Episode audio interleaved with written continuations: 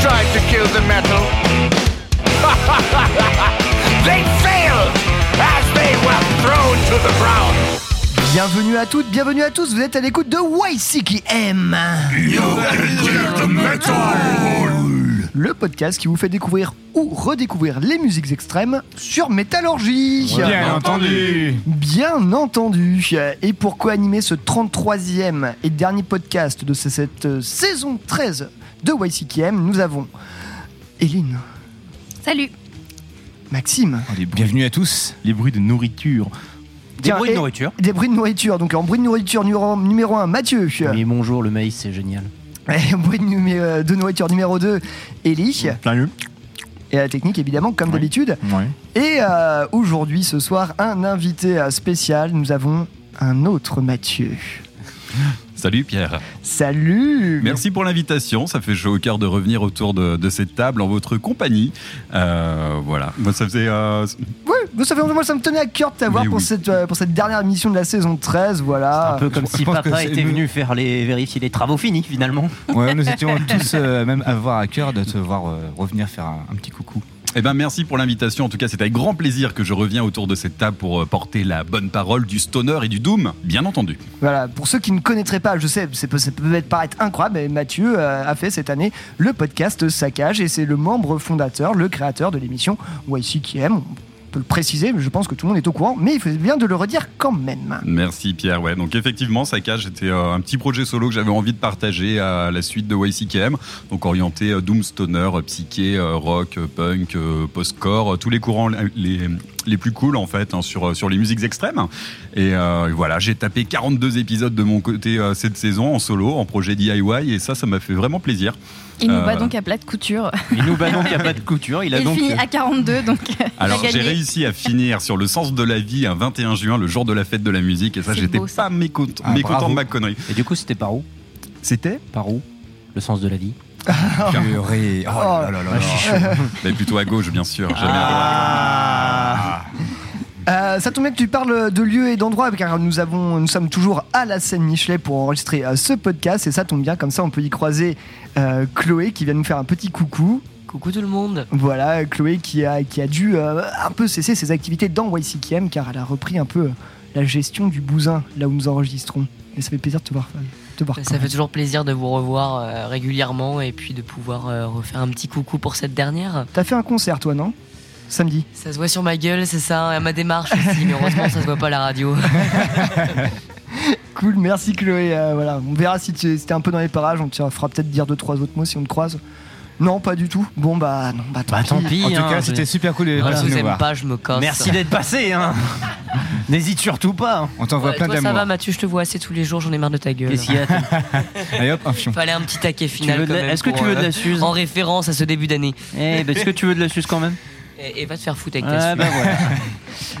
Voilà, c'était Chloé, donc la seule membre de YCKM qui n'aimait pas la suze. Rayonnante comme d'habitude. Et du coup, voilà pourquoi on l'entend beaucoup moins depuis. Alors, on va passer à ce sommaire de ce 33e podcast de YCKM batch saison 13. Et c'est Eline qui va nous faire le podcast. Ah ouais, d'accord, le podcast en entier, toute seule. J'étais pas prête. Alors en fait, il va y avoir des news présentées par Eline. Il va y avoir une chronique perso présentée aussi par Eline. Et vous allez avoir une chronique collective que Eline va vous présenter tout seul. Ouais, et toute la playlist et toutes les bières, c'est moi qui les bois. Ce qui a déjà été fait, interpréter en fait, toute la musique. Oui, en fait, voilà, une équipe au top qui se joue de mes fourchages de langue. Donc non, je parlais bien évidemment du sommaire. Je gagnais juste du temps en fait. Alors les news ne seront pas présentes ce 33e et ça commence très bien. Pourtant elles sont prêtes. Et oui, pourtant elles sont prêtes. Oui. Mais on partagera quand même du savoir. Effectivement. Rédactionnel. Un peu de rédactionnel, non, on fera un petit bilan de cette saison 13 de YCKM, voilà, on parlera un peu de tout ce qui a pu changer, vous l'aurez bien compris en nous écoutant, mais bon bref, ça me tenait quand même à cœur de faire un petit point sur cette saison 13, je vous ai sorti même 2-3 petites statistiques, non j'ai pas fait des camemberts. Oh, c'est dommage, moi j'adore. Moi, tu sais, tout ce qui est tableur Excel, tu peux y aller. C'est surtout que ça va être difficile, de montrer des camemberts à la radio, mais n'hésite pas, hein, surtout. Non, parce que moi je vois un tableur Excel, je me roule en boule et je pleure, donc voilà, généralement c'est ça. Ah, la playlist, elle est faite comment déjà ? tu te tais, toi. Alors, je vais préciser un truc. Il me semble que la playlist, c'est moi qui l'ai fait. C'est mon tableur Excel permanent. On l'a complètement récupéré. Donc, du coup, c'est pour ça qu'il pleure. Et quand je le vois, je me dis que mon nouveau pour Saccage est quand même beaucoup mieux. Avec beaucoup plus de couleurs et des trucs très sympas. Nous, c'est déjà beaucoup mieux que ce qu'on pouvait faire. Donc... On a assez à des couleurs quand même, un peu. Ouais. Non, c'était déjà les mêmes. Vous savez que j'ai automatisé la playlist. On a rajouté d'autres. T'as automatisé la playlist ? Ouais, nous aussi. Non, pas tellement. Parce que je l'ai fait avant de partir. Alors. Ah merde. Elie qui tente des trucs. Ensuite, évidemment, Mathieu, tu n'es pas venu les rides. Tu as une petite musique dans ta besace. C'est ça. On m'a demandé de venir avec un album. Du coup, je suis pas allé chercher bien loin. Je suis parti sur un de mes coups de cœur de 2020. Il s'agit de Slomosa, groupe de stoner qui nous vient de Bergen et voilà, qui nous a sorti son premier album éponyme il y a pas si longtemps que ça. Et je trouve que c'est vraiment une bouffée d'air frais dans le milieu du stoner. Et j'avais envie de le partager avec vous et puis de vous le faire écouter et qu'on en cause parce que j'ai l'impression que ça a beaucoup plu à Mathieu. Mais moi, en vrai, j'ai des choses à en dire. Et on n'y manquera pas. Et ça tombe très bien parce que c'est une chronique collective. Ça tombe bien, on va en parler donc. Très très bien. Et ensuite, on refera encore un retour collectif, mais que de retours collectifs. Qu'est-ce qu'on joue collectif ce soir ? Et oui, on fera un retour collectif sur un peu nos coups de cœur, nos coups de moyens, coups de flop sur différentes sorties qui ont pu avoir dans cet début d'année 2021. Alors que ça soit, là, on va élargir un peu plus les choses. On pourra parler aussi de films, de séries, de bières, de ce que vous voulez. Et on va aussi se projeter un peu, on va essayer de penser un peu à ce qui va arriver après, de aussi partager nos attentes, que ce soit en termes de festivals, de concerts, parce qu'on espère bien que ça va reprendre et que là on a quand même un peu espoir que ça reprenne et on a un peu de visibilité pour terminer vraiment sur une note un peu plus positive cette saison 13, ça me paraît de bonne loi de miser un peu sur l'avenir et sur l'espoir. Mais pas positive au Covid. Exactement. Non, merci Maxime de le préciser. Voilà, on va commencer en musique évidemment. J'ai choisi un groupe, Pentagram, ça dit quelque chose Mathieu ? Peut-être ? Alors vaguement, oui, effectivement, un groupe proto-hard américain de la grande époque des 70s, avec ce cher Bobby Liebling qui est sorti de prison il n'y a pas si longtemps que ça. Une grande passion pour les chemises à jabot et qui appartenait à sa mère d'ailleurs, qui l'a envoyé en prison parce qu'il lui tapait dessus et ça c'était pas cool. Mais visiblement, je pense que ce petit séjour en prison lui a fait du bien. Il nous a sorti un album, The Limit, avec une autre formation là il n'y a pas si longtemps que ça, que somme toute anecdotique, mais néanmoins, vocalement, Bobby était pas trop mal là-dessus. Ok, très bien, je jetterai une oreille là-dessus parce que je n'ai pas eu l'occasion d'écouter ça. Pourquoi ce titre de Pentagram avec le morceau Forever My Queen qu'on va s'écouter ? Parce que hier, je regardais un film qui s'appelle I Don't Feel At Home In This World Anymore, sorti en 2017, qui a eu le Grand Prix Sundance. Et il y a un personnage joué par Elie Jaoud qui est fan de métal et plutôt de hard rock. Et on s'écoute dans les écouteurs, on entend très bien cette chanson de Pentagram, Forever My Queen. Il porte des t-shirts Saxon, Judas Priest. Et voilà, c'est un hardos avec tous les clichés qu'il peut y avoir dessus. Mais son personnage est absolument ultra mignon. Voilà, donc je me suis dit, il n'en faut pas plus. Et puis t'as un certain personnage de type petit, de type cheveux, de type pied poilu. Cheveux, non, il a les cheveux très courts avec une petite queue de rat. C'est absolument génial. Et il se prend pour un ninja. Mais il l'est pas du tout. Ah ouais. Ah ouais, non, mais plus de spoil, si vous voulez voir ce film sorti en 2017, voilà, ça vaut le coup d'œil. C'est pas le meilleur film de 2017, mais bon, c'est toujours sympathique. Bref, ça pour dire Pentagram avec Forever My Queen, sorti en 2002 sur l'album First Days Here, qui reprend des premières compos composées dans les années 70. C'était sorti chez Relapse. Bref, Pentagram dans YCKM.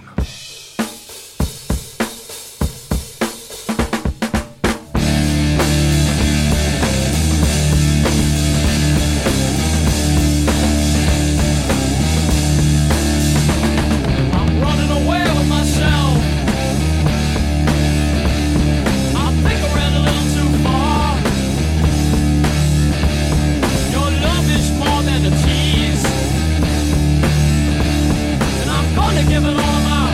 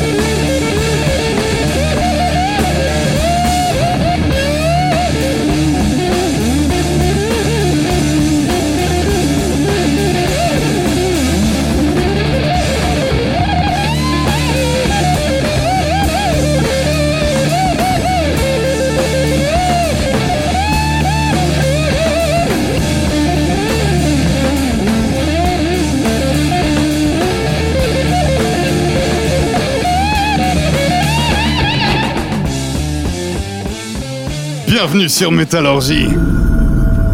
Ces pauvres humains. Ils passent leur vie à remplir des petits tiroirs de précieux souvenirs.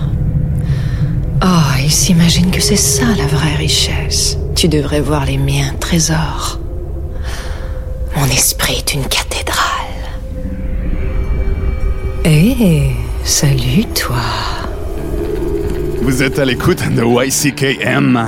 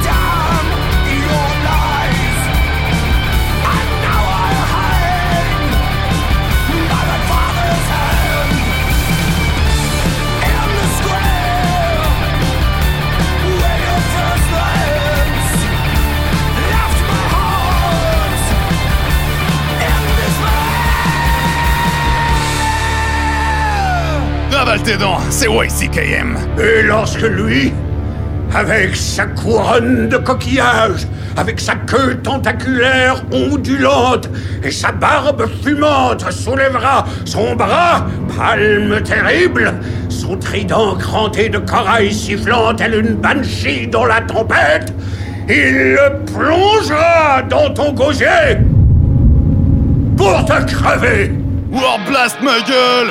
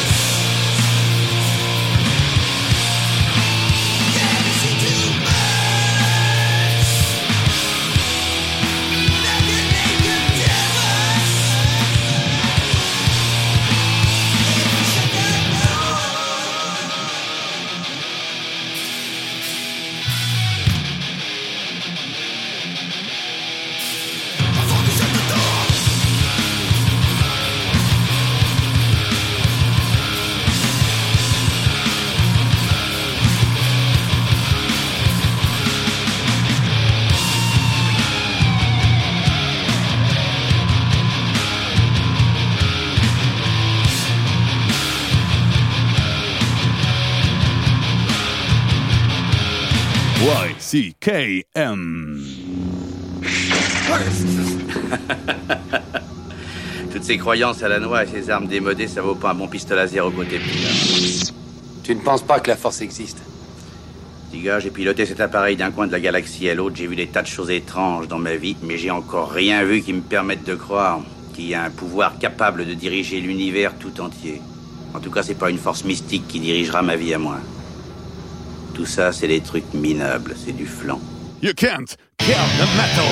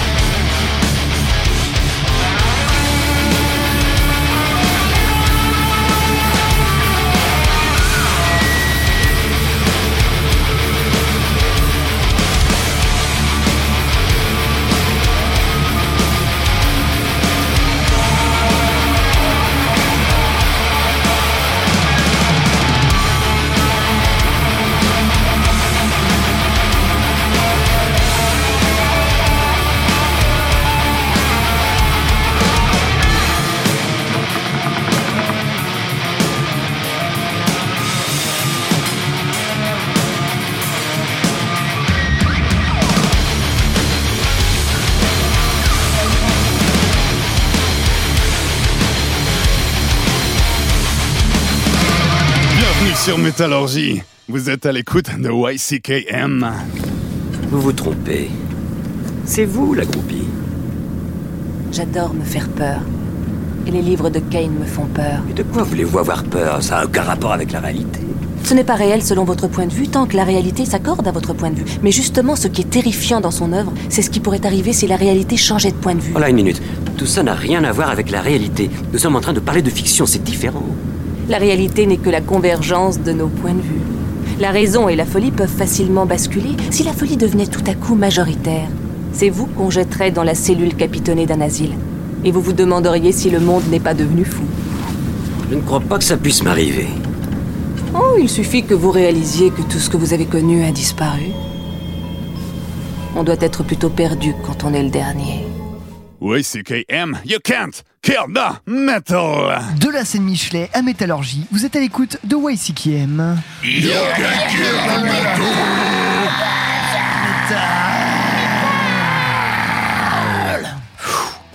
Tant de voix. Ah, mais ça fait plaisir, ça fait longtemps que j'ai pas gueulé comme ça là. Ouais, ça te fait du bien ? Oui, tout est un couple équilibré, c'est pour ça. Je suis sûr que le dimanche, il s'occupe de son jardin, Elie. Alors, je ne peux pas blairer le jardinage et mon couple ne regarde que moi. Merci. Oui. Ok, j'envoie. Et sinon, vous avez le bonjour de Croquette qui va très bien. Oui. Ça, par contre, j'avais dit que je ferais un petit coucou de sa part. Elle a beaucoup de poils blancs et de nouveaux bandanas. Alors que Pierre essaie désespérément de reprendre la parole. Bon, absolument pas. Non, mais ouais, je suis très content d'avoir des nouvelles de Croquette aussi. Oui. La dernière fois que j'avais vu avec elle était quand même très très motivée. Ouais. Vachement moins après la balade. Mais c'est un travail à temps plein, oui. On parle bien évidemment du chien, la mascotte. Hein. Eh ouais, qui nous a accompagnés pendant toute une saison quand on est arrivé sur Métallurgie. Hein. Mais oui, effectivement. Ça tombe bien parce qu'on va parler un peu de tout ça. Juste avant, on va désannoncer les titres que nous sommes écoutés à l'instant. Elie, c'était un morceau de ta sélection. Ouais, c'était Melikesh avec le morceau Multiple Truth de l'album Enki. Donc c'est Nuclear Blast en 2015. On n'a pas passé Melikesh de l'année. Bah oui, c'est vrai. Et ça rime avec Septic Flèche. Oui, donc ça ressemble, donc c'est un peu le même genre de musique. Ok, bah, franchement, ça c'est du contenu rédactionnel de haute volée. Là, on sent il y a de l'étude. Hein. Non, mais on se faisait la blague. Ça rime, c'est pareil. Ça rime avec canne à pêche, salut. Pas de fumée sans feu. Bah, non, on faisait la blague hors antenne. Voilà, je pensais qu'Elie avait quelque chose de plus intéressant à dire à propos de ça. Après, non, des annonces quoi. C'est pas mal comme ça. Ça va vite. Bah, du coup, Elie a bien aimé ce morceau.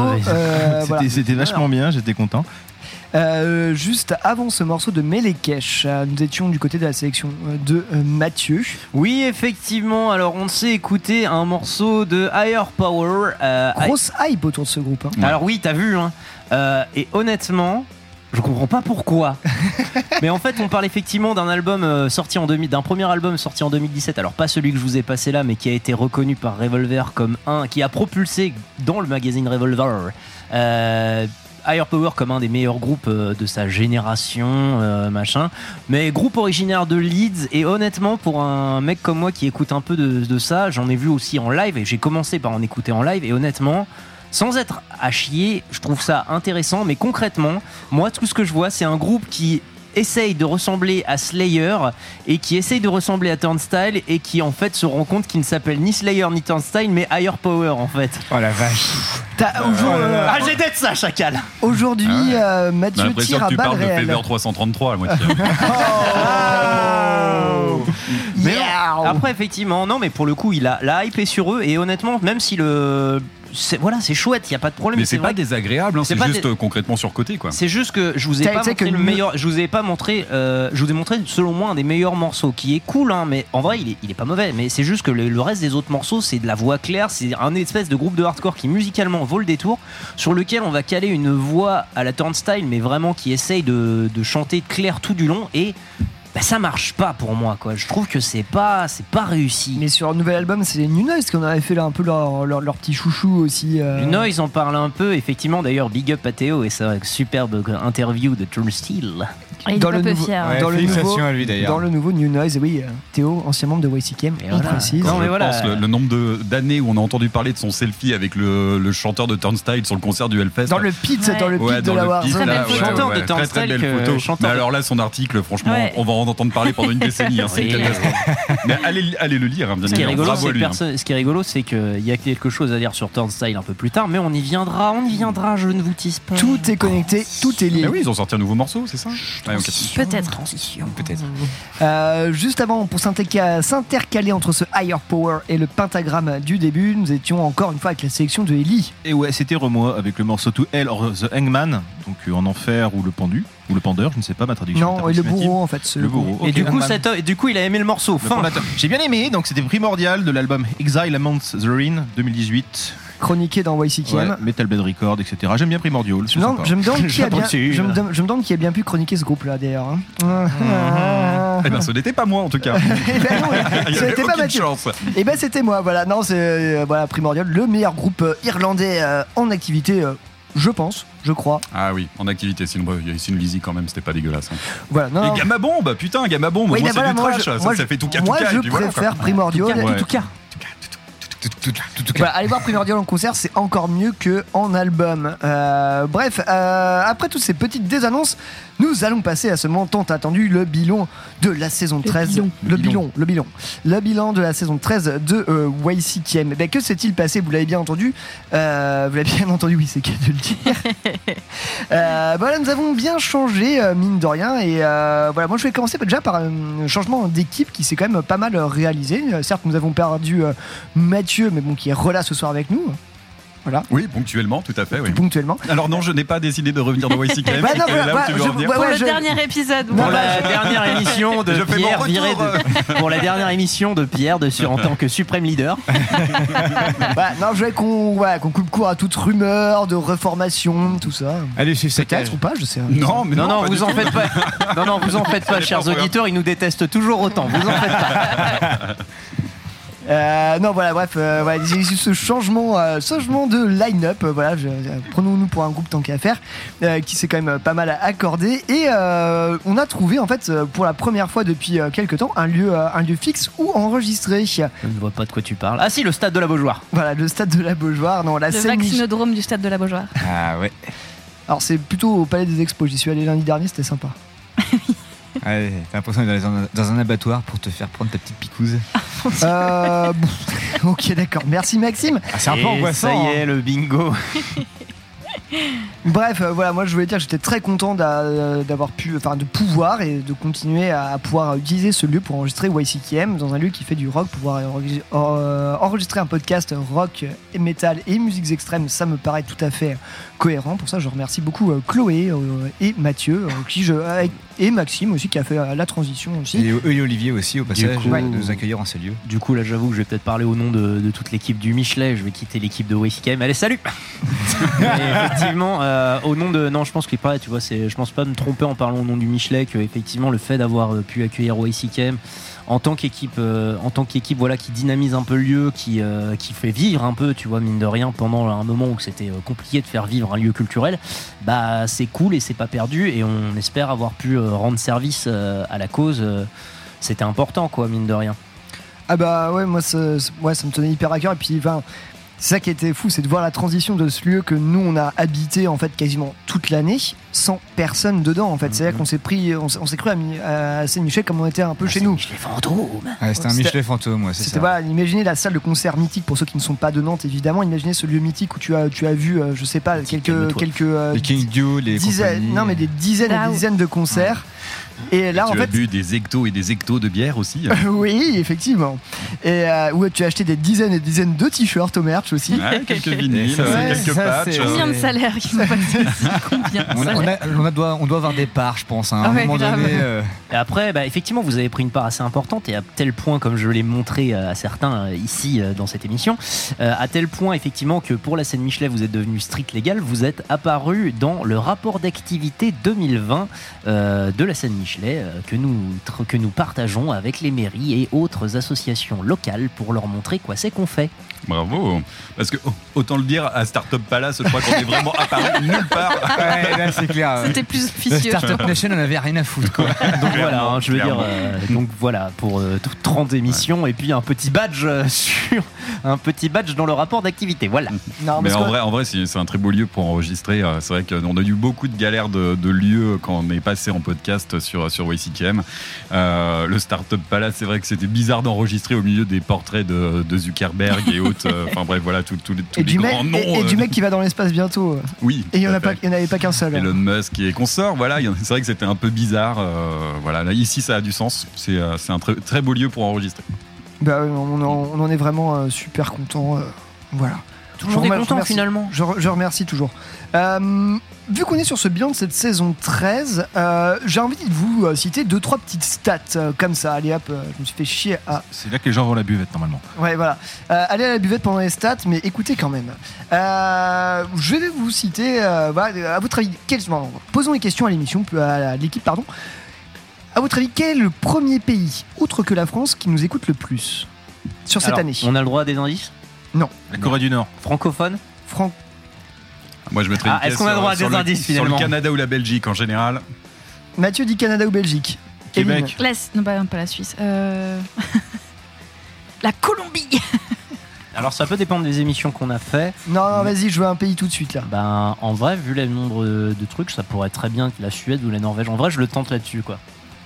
Maxime ? Je sais pas, moi, je dirais... Canada. Elie ? Ouais, Canada aussi. Eh bien, c'est une bonne réponse. C'est le Canada qui est en tête après la France. Hein.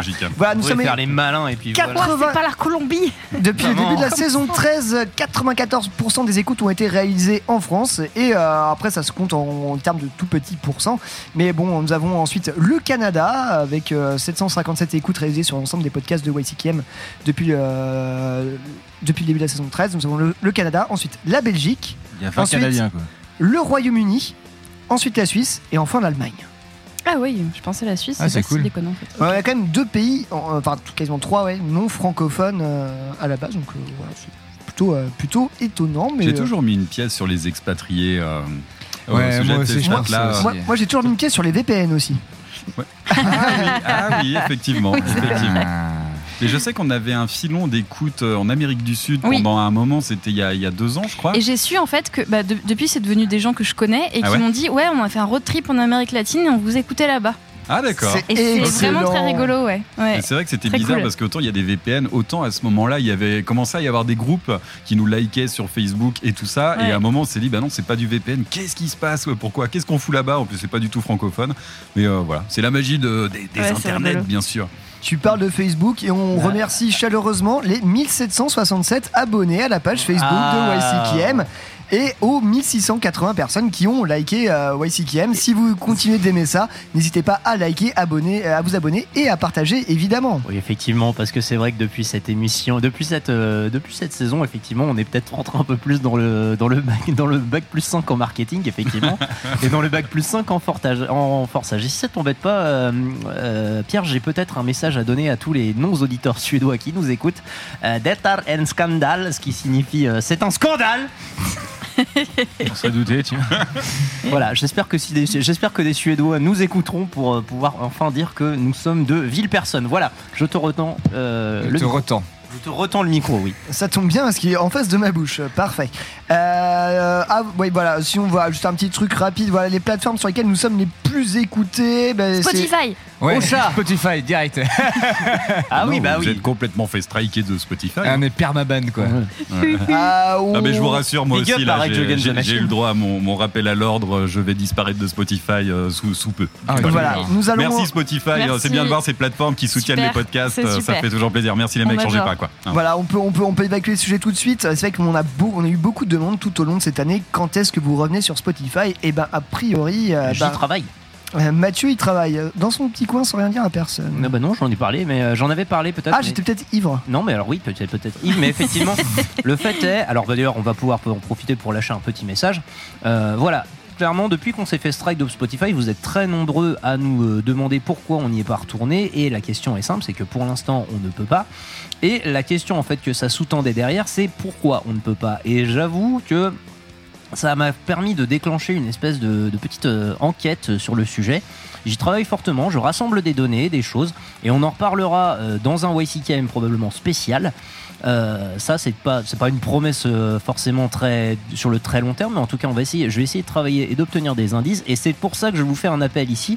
Si vous avez des infos, si vous avez des données à nous fourguer sur Spotify, des articles ou simplement des rendus ou des expériences ou des vécus sur le sujet, et bah ça m'intéresse, et n'hésitez pas à nous envoyer ça sur la page Facebook de YCKM, et on essaiera de traiter un peu toutes les données ensemble. Et ça, c'est quelque chose...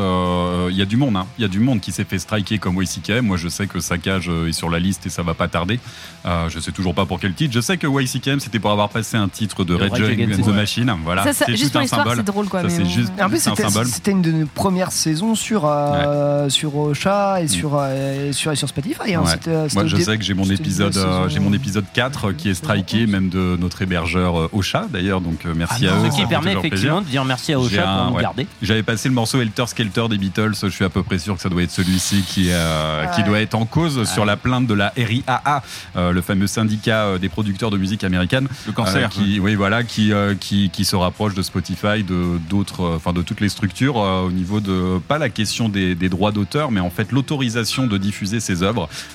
Les personnes qui comme nous faisons des podcasts de manière bénévole n'avons absolument pas le temps d'aller voir les ayants droit des Beatles pour leur demander les autorisations. Bah écoute, et sachant que nous ne tirons aucun bénéfice, mais même pas une thune, même pas une bouteille de Suze pour ces diffusions. Pourtant, des bouteilles de Suze, on en boit. Parfaitement injuste, voilà. Simplement. Non, et je sais, quand YCKM s'est fait striker de Spotify, on a découvert qu'il y avait en fait beaucoup d'émissions, beaucoup de podcasts musicaux qui se sont fait striker également de leur côté.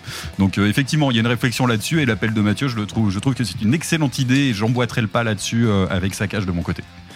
Bah oui, non mais effectivement c'est quand même assez dégueulasse, c'est pas un boulot parce que mais en même temps un peu si, ce fait d'être bénévole et de taffer pour essayer de vous filer du contenu, c'est quand même un peu un travail, et bon voilà, on se fait pas une thune dessus, et si au moins on pouvait nous diffuser, ce serait cool. Et au moins avoir une tolérance pour laisser les passionnés de musique partager leur passion, ça serait déjà une très bonne chose. Et encore la moindre des choses, ce serait d'avoir une explication. Et donc, voilà.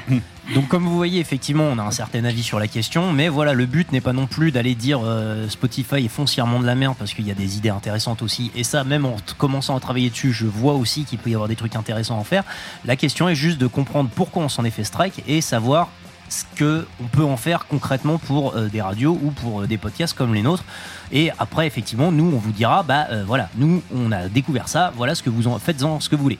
Après, il n'y avait pas une histoire aussi qu'il y avait un peu un vide juridique sur le statut du podcast. Ça sera le résultat de l'enquête menée. Tu dévoiles déjà tout. Alors, bon, spoiler des choses, en fait, on a le droit de faire ce genre de diffuser de la musique en radio parce qu'on ne télécharge pas la musique. En podcast, on télécharge la musique. Donc, la question de l'utilisation est différente. Et c'est cet élément qui rentre en compte sur les strikes, sur les bans qu'on voit. On l'a peut-être acheté, l'album qu'on diffuse. Alors que concrètement, je serais très étonné que beaucoup de personnes s'amusent à télécharger, que ce soit Saccage, que ce soit YCKM, pour découper les morceaux et les récupérer et les pirater de cette façon. On est tous bien au courant qu'il y a des façons beaucoup plus simples de pirater la musique. Sur ce, j'en ai fini avec mon histoire. Je te laisse la parole, Pierre. Oui, voilà. En tant qu'on était dans les petites stats, allez, je sais pas si ça fera plaisir aux autres personnes à part les membres de YCKM ce soir, mais je vous ai fait un petit classement comme ça, vite fait, à l'arrache, des 10 podcasts les plus écoutés de cette saison 13. Ça vous intéresse ? Grave. Ah bah oui, en fait. Allez, on va se faire ça rapide parce que sinon ça va être très bas. C'est qui l'employé de l'année ? Je vous dirais juste que les podcasts les plus écoutés, le 10e... je mets une case sur le top de l'année. Est à le 10e est à 1229 écoutes, le premier est à 1503.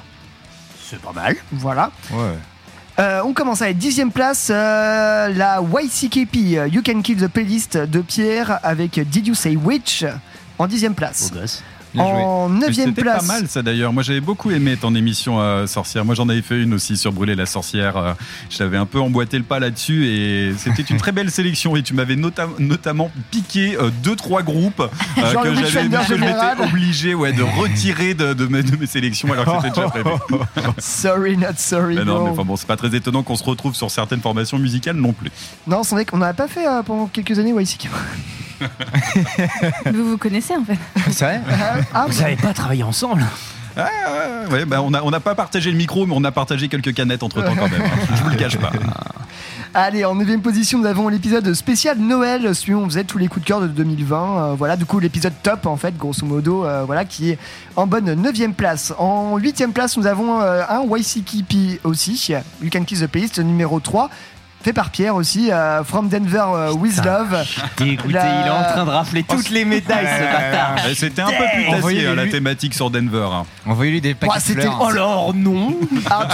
Ils n'en parlent pas. Mais c'est toujours les mêmes mecs qui jouent. Et c'est mais justement, c'était le thème de la playlist, c'est ultra mulette. Hein. Franchement, je suis un peu surpris quand même parce que la playlist a été velue, mais velue sa mère. Hein. Et, oui. Et son père aussi. 7ème place, donc, non, c'est 1, 10, 9, 8, 7. 7ème place, nous étions avec le podcast Wolvenest Serpent Ascending. Voilà. Ouais. Encore une chronique menée par Pierre. Ensuite, cassez les couilles. Je vous adore. T'as des sources quand même Oui. Elles sont les preuves. Voilà, avec 1274 écoutes, si vous voulez tout savoir. À 1288 écoutes, nous avons en 6ème position Rough Ground et Electric Wizard. Oui, il fait son entrée dans le top. Et voilà, Mathieu fait son entrée dans le top. Bravo, et avec un format qu'on n'a pas forcément trop réédité, mais un peu ce que moi j'appelais les YCKM, enfin les chroniques un peu reliques, fait d'avoir chroniqué le Dope Throne de d'Electric Wizard qui était sorti il y a déjà bien longtemps, mais bon, un classique indémodable, ça fait toujours bien. Ça fait toujours du bien par là où ça passe. Bref, nous avons à la 5ème place avec le podcast Typecast Acris. Nous avons. Yes! Bravo, mec! Alors que Maxime fait son entrée. À la 4ème place, avec 1372 écoutes, le podcast Grayson Bismarck. Yes! Ça c'était pour moi! Allez! Bismarck. Bismarck, oui. Un groupe de stoners qui serait issu de. Bergen ? Oui, Bergen. Ah, c'était celui-là, d'accord, ok. Eh oui. Bah oui, c'est oui. Et très quali au passage aussi. Ce nom de groupe là pour un groupe de stoner là d'avoir un nom de je sais pas qui irait bien avec Sabaton ou je sais pas quoi là, un truc qui vit trashy. Ah, c'est un nom d'un navire, je crois. Ouais, c'est ça. Allez, on rentre dans le top 3. Le top 3 à 1416 écoutes cette année. Depuis le début de la saison 13, nous avons le podcast Magnitude Mayhem. Oh. Ça. Eh bah gros nom, grosse écoute. Gros nom, grosse écoute. Ah ouais, d'accord. Je crois que je vois à peu près les deux derniers. Ouais, moi aussi, je crois que j'y suis là. Zéro surprise. Il y a plus de surprise maintenant, monsieur. Surprise sur 20. Et c'est alors que, comme dans certaines compétitions de football actuellement, certaines grosses écuries peuvent se faire sortir très tôt dans la partie.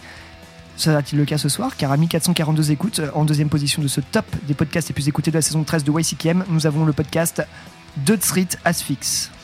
Oh. Oh, oh là là. Ah, oh, ça c'est joli. Oh, il se fait. Alors le podcast que je crois se fait sortir. Oh, tabarnak. Et attention, à 1503 écoutes, nous avons le podcast le plus écouté de cette année. Je rappelle que logiquement, si les podcasts les plus écoutés devraient être ceux qui sont en début d'année. Du coup, le numéro 1, 2, 3, 4, 5, 6, 7, 8, 9, 10. Ouais. Nous avons. Alors, tous ceux que j'ai cités sont grosso modo entre les numéros 12 et 25. Et nous avons. Le podcast numéro 14 de la saison 13 qui décroche la première place, c'est le podcast sur Wayfarer et Vual. Ah yes, okay. Bravo, oui, alors que ça se passe comme ça. Alors que Pierre et Lynn soulèvent leur premier titre. Non voilà, oui, qui était le première émission qu'on a refait tous ensemble pour la nouvelle année en fait. Et le Wayfarer qu'on attendait de pied ferme. C'est vrai. Ah oui. Ouais, cette émission on l'attendait. Hein. Combien de fois on l'a décalé cette émission de Wayfarer. Et comme quoi finalement on avait bien fait la récompense et visiblement vous l'attendiez aussi.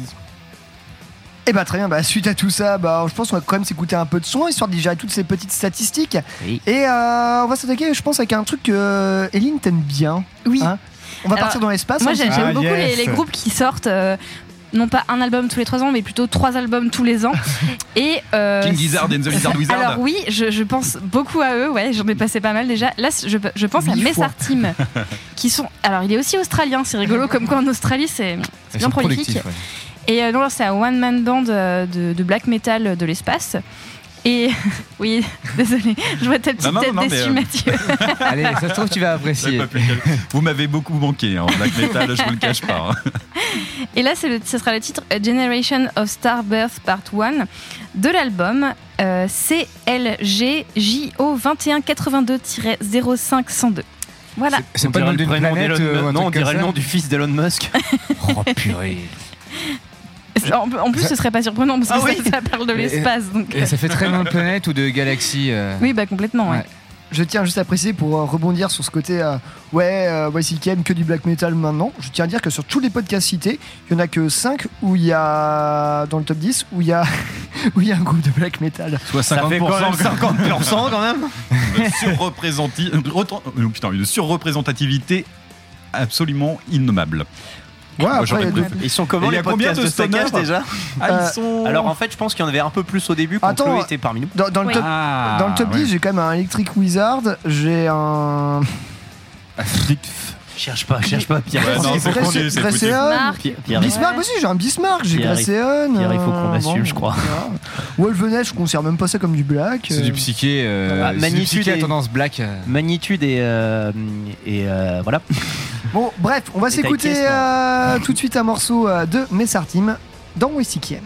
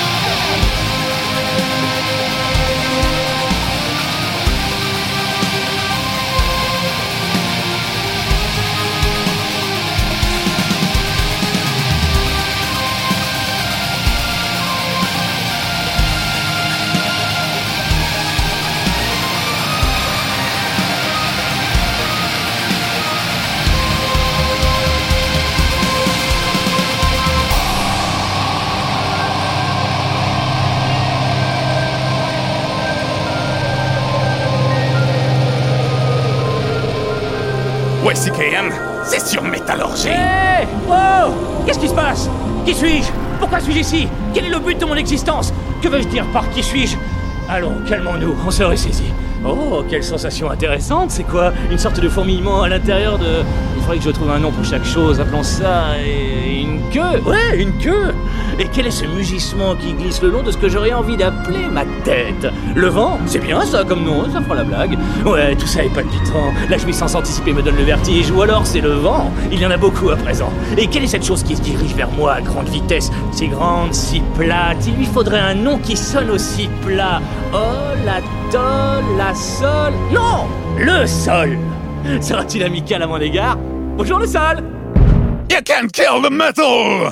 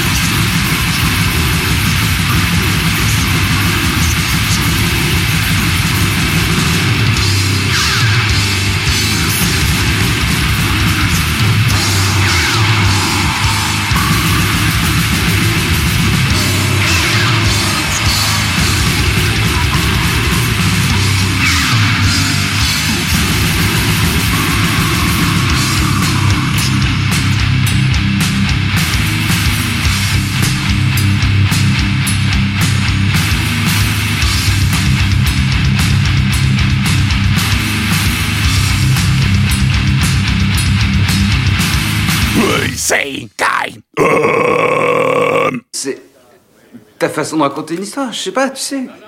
Ah non, j'en sais rien, c'est toi qui l'as dit. Qu'est-ce que j'en sais, moi? T'as dit que je suis marrant. Ça veut dire quoi, marrant? Putain de merde à la con, bordel. Qu'est-ce que j'ai de tellement poilant? Dis-le-moi. Dis-moi ce qui est marrant. Prends ça dans ta gueule, c'est YCKM.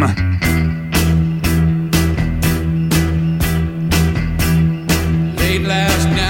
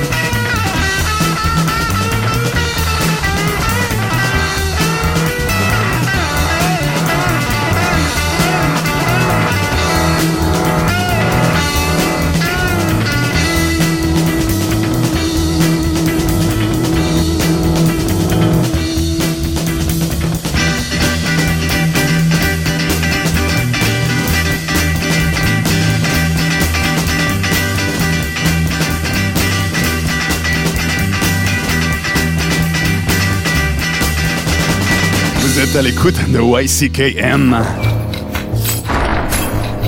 Puis arrive Capitaine Gambaro. Lui naviguait dans le grand océan Pacifique. Découvre or. Il dit, nous être idiots. On prie Dieu et lui par répondre à prière. Il dit, il connaît Dieu, qui apporte poisson et autre chose. Prêtre dit, non! Mais capitaine dit, il apporte grand Dieu, Heimboka. You can't kill the metal!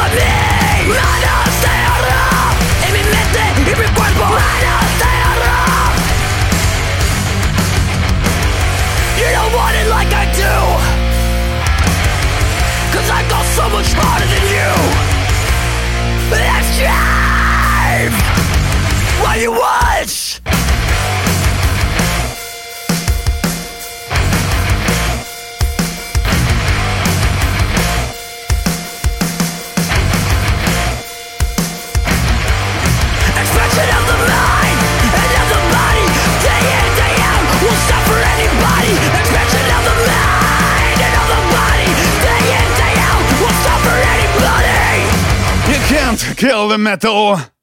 Tu vois, le monde se divise en deux catégories. Ceux qui ont un pistolet chargé et ceux qui creusent. Toi, tu creuses. YCKM numéro 1 dans les maisons de retraite. Et vous êtes toujours à l'écoute de YCKM. You can kill the metal. Podcast détendu et amical depuis 2008, si je ne m'abuse. Wow. C'est délicieux. Wow. Bien entendu. C'est délicieux. C'est bien entendu. C'était savoureux. Ouais, ta délicieuse voix, Mathieu, pour prendre là, comme ça. Vas-y, inégalable. J'ai pas pu m'empêcher. Non, il fallait absolument que je le fasse. Merci à vous de me laisser l'honneur de l'introduction. L'honneur de l'introduction, tout à fait. Car on va vous annoncer ce qu'on s'est écouté. À l'instant, un morceau de la sélection de... Est-ce que quelqu'un pourra me dire de qui est la section ? Moi, je dirais Mathieu. Quelqu'un a écouté la musique, non ? C'est du Regulate. C'est Regulate, évidemment. Oui, alors Regulate, j'ai pas grand-chose à en dire pour l'instant, même si c'est un groupe originaire de New York. Qui est assez cool. J'ai découvert ces jeunes cons, parce que clairement on peut en parler, qui ont ma foi bien du panache, qui ont moult talent, peu de choses à dire pour l'instant. Le groupe a commencé à faire parler de lui avec un très bon album, l'album dont est issu ce morceau qui s'appelle Manos de Oro. Alors pas grand chose à dire sur le sujet, mais cependant... Tu penses qu'ils ont de l'or dans les mains quand même un petit peu ? Ouais, voilà. Non mais en fait le truc c'est que c'est un des titres qui montre, je trouve qu'il y avait un petit côté un peu original dans le son, sans aller forcément taper très loin. Ça reste quand même le hardcore qu'on connaît, le New York hardcore qu'on connaît, mais je trouve qu'il y a quelques petites sonorités sympatoches à checker. Je vous invite vivement à aller checker Regulate, sachant qu'ils ont refait alors oui, je me répète beaucoup, mais ils ont fait un album, ils ont fait un live en 2021 là, en mode It's Good to Be Back, alors que Eline est en train de tester le textile 8.6 pour ainsi dire. Ça lui donne un petit côté choreuse, je trouve. Non, ça lui donne un petit côté stoner. Ouais, aussi. Comme toi, aussi. D'ailleurs, qui porte à boire. Vous êtes méchant. Attends, si c'est une vieille casquette avec une tête de loup. On est entre le mauvais goût et la mauvaise bière. Si vous êtes non, je suis désolé. On est avec la bonne bière. On est en train de boire de la Easy Gel de chez Brewdog. Ouais, non, on est sur de la bonne Neipa. Quand même les couleurs de 8-6. Et si vous êtes gentil, peut-être que des photos circuleront sur l'internet avec la tête de cornu de Pierre à coups de capsule de Cronenbourg. Cette photo existe toujours, Pierre. Et voilà. Non, pour en revenir à Regulate, effectivement, dernier live en tout récent là, je vous invite à aller voir ça, c'est groovy sans trop en être, c'est du New York hardcore sans trop en être non plus, ça tente des choses anciennes tout en allant dans le classique, c'est, pour moi c'est un bon renouveau. Très bien, en parlant de choses anciennes et classiques, groovy s'il en faut, mais peut-être pas très new-yorkaise, nous étions juste avant ce morceau de Regulate du côté de la sélection de Mathieu. Ouais, aussi sur la scène américaine, on était du côté de la scène proto-hard américaine, rock 70s, hard 70s, avec une formation classique pour le genre, mais que j'aime particulièrement en ce moment. Il s'agit bien évidemment de Creedence Clearwater Revival, avec le tube Walking on the Water. C'était sorti en 1968 sur leur album éponyme, et juste pour dire si ce morceau n'est absolument pas original, que je prends à bras le corps en ce moment de ressasser, de remuer toute cette scène proto-hard, hard 70s américaine, avec énormément de formations, hein. Je pense à Grand Funk par exemple, Sir Lord Baltimore, Captain Beyond, il y a vraiment ouais, oui, moi je suis extrêmement fan, et c'est vrai qu'on a souvent tendance à penser sur cette période-là à tous les monstres anglais de cette époque qui ont mis KO les États-Unis, on va dire ça. Led Zeppelin, bien évidemment, Black Sabbath, Deep Purple, il y en a beaucoup. Mais en face, il y a beaucoup de formations et il y en a énormément qui sont très peu connues, beaucoup moins que Creedence, bien sûr. Et cette scène, moi, je la trouve fantastique, tout simplement. Et en même temps, Creedence, pour moi, a toujours ses lettres d'or et pour moi est au panthéon des groupes qui m'ont fait découvrir en fait le rock, le hard rock et tout ce qui s'ensuit, parce que c'était un des premiers trucs de blues, enfin blues heavy, j'appellerais du heavy blues que mon père m'a fait découvrir. On était clairement dans une transition. Hein. Quand j'étais tout minot, en fait, c'est comme ça, ce qui a formé mon oreille aussi. Et il faut savoir qu'il y a quand même, si jamais ce nom de groupe ne vous dit rien, il y a forcément une chanson que vous connaissez tous, c'est le morceau Fortunate Son, qui est dans à peu près tous les films ou toutes les séries ou tous les trucs cinématographiques et qui parlent du Vietnam. Ouais. C'est une chanson qui parle de ça aussi. C'est un titre de 2 minutes. Creedence, après, ils ont, rien que pour ce morceau-là, ils ont cassé des culs, mais même de manière générale, Creedence, sur toute une carrière un peu, on va dire, obscure pour un très très grand public, en vrai, ils ont toujours été pontifs dans le milieu, quoi. Ah bah oui, non mais de toute façon tu peux pas passer à côté. Par contre je pense que le morceau entre le Creedence et le et le Mesartim et le Regulate vous êtes peut-être passé à côté, pourtant c'est pas la première fois que je parle de ce groupe, non c'est pas la première fois, non, et on est quand même sur un groupe qui joue quand même pas mal dans la subtilité, hein, rien que par son nom, Witch Vomit. Tu t'es fait plaisir là, Pierre, sur cette playlist. Ça c'est ralasse. Ouais. Non, je me suis fait plaisir, oui, parce que effectivement, mine de rien, on ne croit pas comme ça, mais moi j'ai un peu moins le temps d'écouter beaucoup de sorties. Je me suis écouté quelques quand même sorties de 2021. Et il y a ce groupe que j'adore, que j'aime beaucoup, Witch Vomit, qui est signé chez le délicieux label 20 Bucks Spin, qui nous a sorti un nouvel EP, Abhorrent Rapture, le 18 juin dernier. Un groupe qui est originaire de Portland, Oregon, qui officie dans un death mais assez putride et mine de rien, qui autant peut te faire monter le BPM à 350, autant peut aussi te ralentir le tempo et te faire des grosses sessions à faire rougir Spectral Voice. Ouais, à creuser dans la terre. C'est pour dire. Et voilà, c'était le morceau Funeral Purgation, Witch Vomit, dernière EP. Moi je vous le conseille, hein, si vous aimez ce qui tabasse, mais à la fois ce qui aussi te met 6 pieds sous terre. Ça va tellement bien à toi, Tim Buckspin, de sortir ce genre d'album. C'est d'une cohérence peu subtile, mais parfaite. Bah, tu sais, ils ont tous leur petit groupe de death, là, avec entre autres Triumvirat Full, que j'ai déjà passé aussi, Cerebral Rot et tout ça, Gravesend dans le Grind Black aussi, tout ça. Enfin bref, ce label, c'est génial. Et les frais de port pour la France peuvent paraître. À chaque épisode, assez excessif, mais mine de rien, pas tant, parce qu'on parle en dollars. Et au final. Ils ont des super vinyles en couleur et ouais, tout. Et puis ils font aussi la discussion. Du coup, tu peux te retrouver pour grosso modo frais de port compris à 17 balles par vinyle et vraiment avec de la bonne cam. Et ils ont fait du Pentagram, hein, je crois qu'on trouve du Pentagram. Hein, on peut trouver du Pentagram chez eux. Évidemment, nous ne vous poussons pas à la consommation de vinyle. Hein, non, c'est pas notre genre. Ou alors faites-le mais dites pas que c'est nous. Personne fait ça ici. Faites-le mais dites pas que c'est nous. Du Magic Circle, du Rancy Pazuzu, du Obséquié, enfin que des trucs qu'on déteste, quoi. Vous avez bien compris. C'est pas notre truc ça. Bref, en parlant de trucs qui n'est pas notre truc, ou peut-être que si, on va le savoir bientôt. Mathieu, tu avais à cœur de nous présenter un truc ce soir. Oui, bah bonjour Mathieu. Vu le listing des 10 émissions les plus écoutées de YCKM cette année, et le stoner manquant cruellement à cette sélection. Electric Wizard, tout est pardonné. Ouais, ça va. Bismarck. Allez, je suis désolé. Tout est pardonné. Moi, j'ai fait 4 ou 5 émistions avec Electric Wizard, s'il te plaît, dans Saccage. Alors, vous n'avez pas votre petite émission vite fait sur le Dobbs Throne, excellentissime album de Slomosa qui va redorer le flashon. Des mots terribles ont été prononcés. Donc on vous annonce désormais un clash entre Saccage et YCKM. Eh ben quand tu veux, ça tombe bien. Parce que la boxe étant arrêtée, eh ben y a pas de souci. On va faire un truc avec Elie là. Le ring, le cours de tennis est réservé dès demain. Pour le moment on est sur le crossover là. Quand tu veux. Oui, donc voilà, on va parler un petit peu de stoner.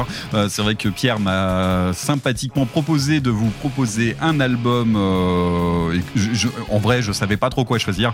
Et j'ai tout de suite pensé à celui-là parce que cet album de Slomosa, en fait, c'est un truc qui est sorti en 2020. Donc, on a un petit peu de recul maintenant sur cet album.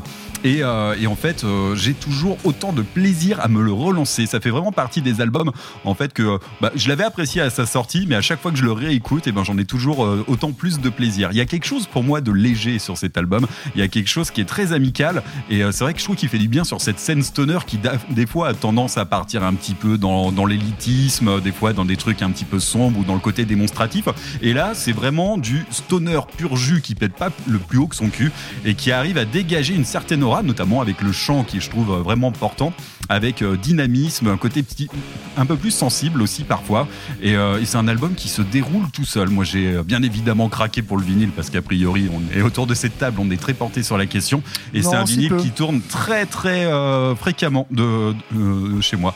Donc voilà, il me tenait à cœur en fait de vous le proposer. Alors je voulais juste te dire que cet album il est éponyme, c'est un premier album. Alors ce qui me fait quand même halluciner de voir un premier album de cette qualité à arriver. Si on est au début de quelque chose, j'attends de voir la suite. J'attends de voir la suite avec impatience. Ils nous viennent de Norvège, de Bergen, comme on disait, de Bismarck, comme les compatriotes de Bismarck. Et voilà, il y a 2-3 trucs qui attirent mon attention et qui confirment un petit peu mon impression là-dessus. La première chose, c'est qu'ils sont au très très solide roster du Desert Fest londonien sur la prochaine édition. Je sais pas si vous avez vu à quoi ressemble cette édition-là. Elle est juste monstrueuse. C'est un truc totalement indécent. Ah, mais c'est ça le 3e festival l'année prochaine. Ouais, voilà, c'est ça. Et ils ont également eu sur les Doomies Awards un truc fait par Doom and Stone par exemple, ou avec plein de presse, Revolver, ce genre de truc. Ils ont reçu en fait l'appellation du meilleur nouveau groupe de l'année 2020. Et vu qu'on voit les restes des prix à ce sujet, en fait ça me semble totalement justifié et ça confirme vraiment mes appréhensions. Donc voilà pourquoi je vous ai présenté cet album Slomosa, premier album éponyme. Qu'en avez-vous pensé? Allez, je commence. Allez. Alors moi j'étais hyper content de retrouver un peu du desert rock parce qu'il y a vraiment ce côté là. Tu l'as pas cité, mais est-ce qu'on a besoin de le faire, mais je le ferai quand même.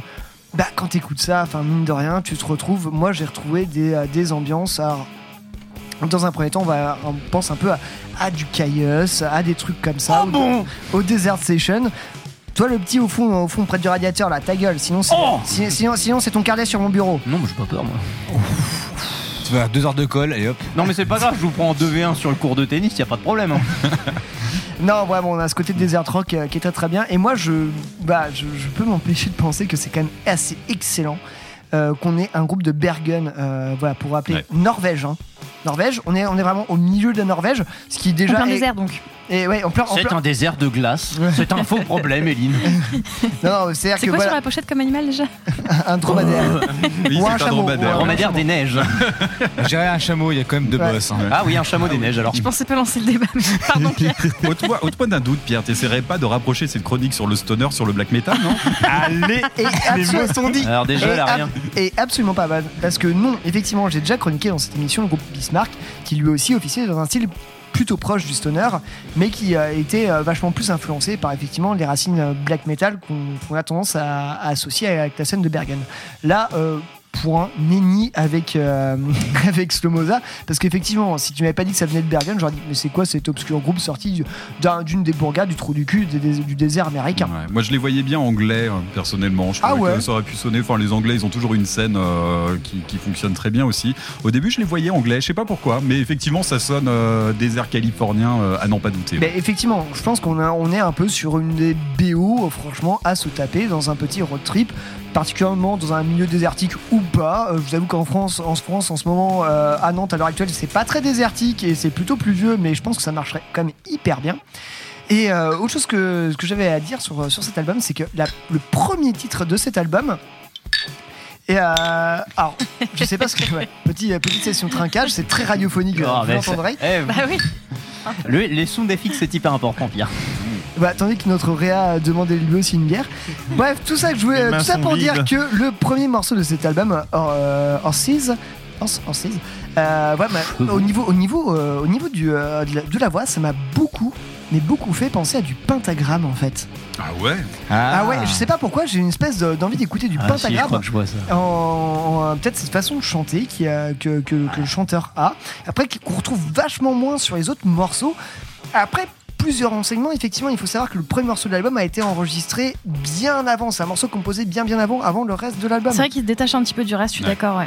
Et après, effectivement, on part sur cette espèce de desert rock, stoner, mais avec, mine de rien, ces petites pointes un peu, je vais pas dire pop, mais qui font un peu, punk 90, tout ça rentre un peu plus dans l'art. Tu dis, c'est un peu plus léger, mais au final, effectivement, je me demande, est-ce que c'est pas un peu ce petit brin de soleil qu'on a tous envie d'avoir actuellement, en fait, tout simplement. En fait, cette légèreté dont tu parles, moi, ce qui m'a vraiment marqué, c'est qu'elle reste. En fait, elle n'est pas prétentieuse, elle reste.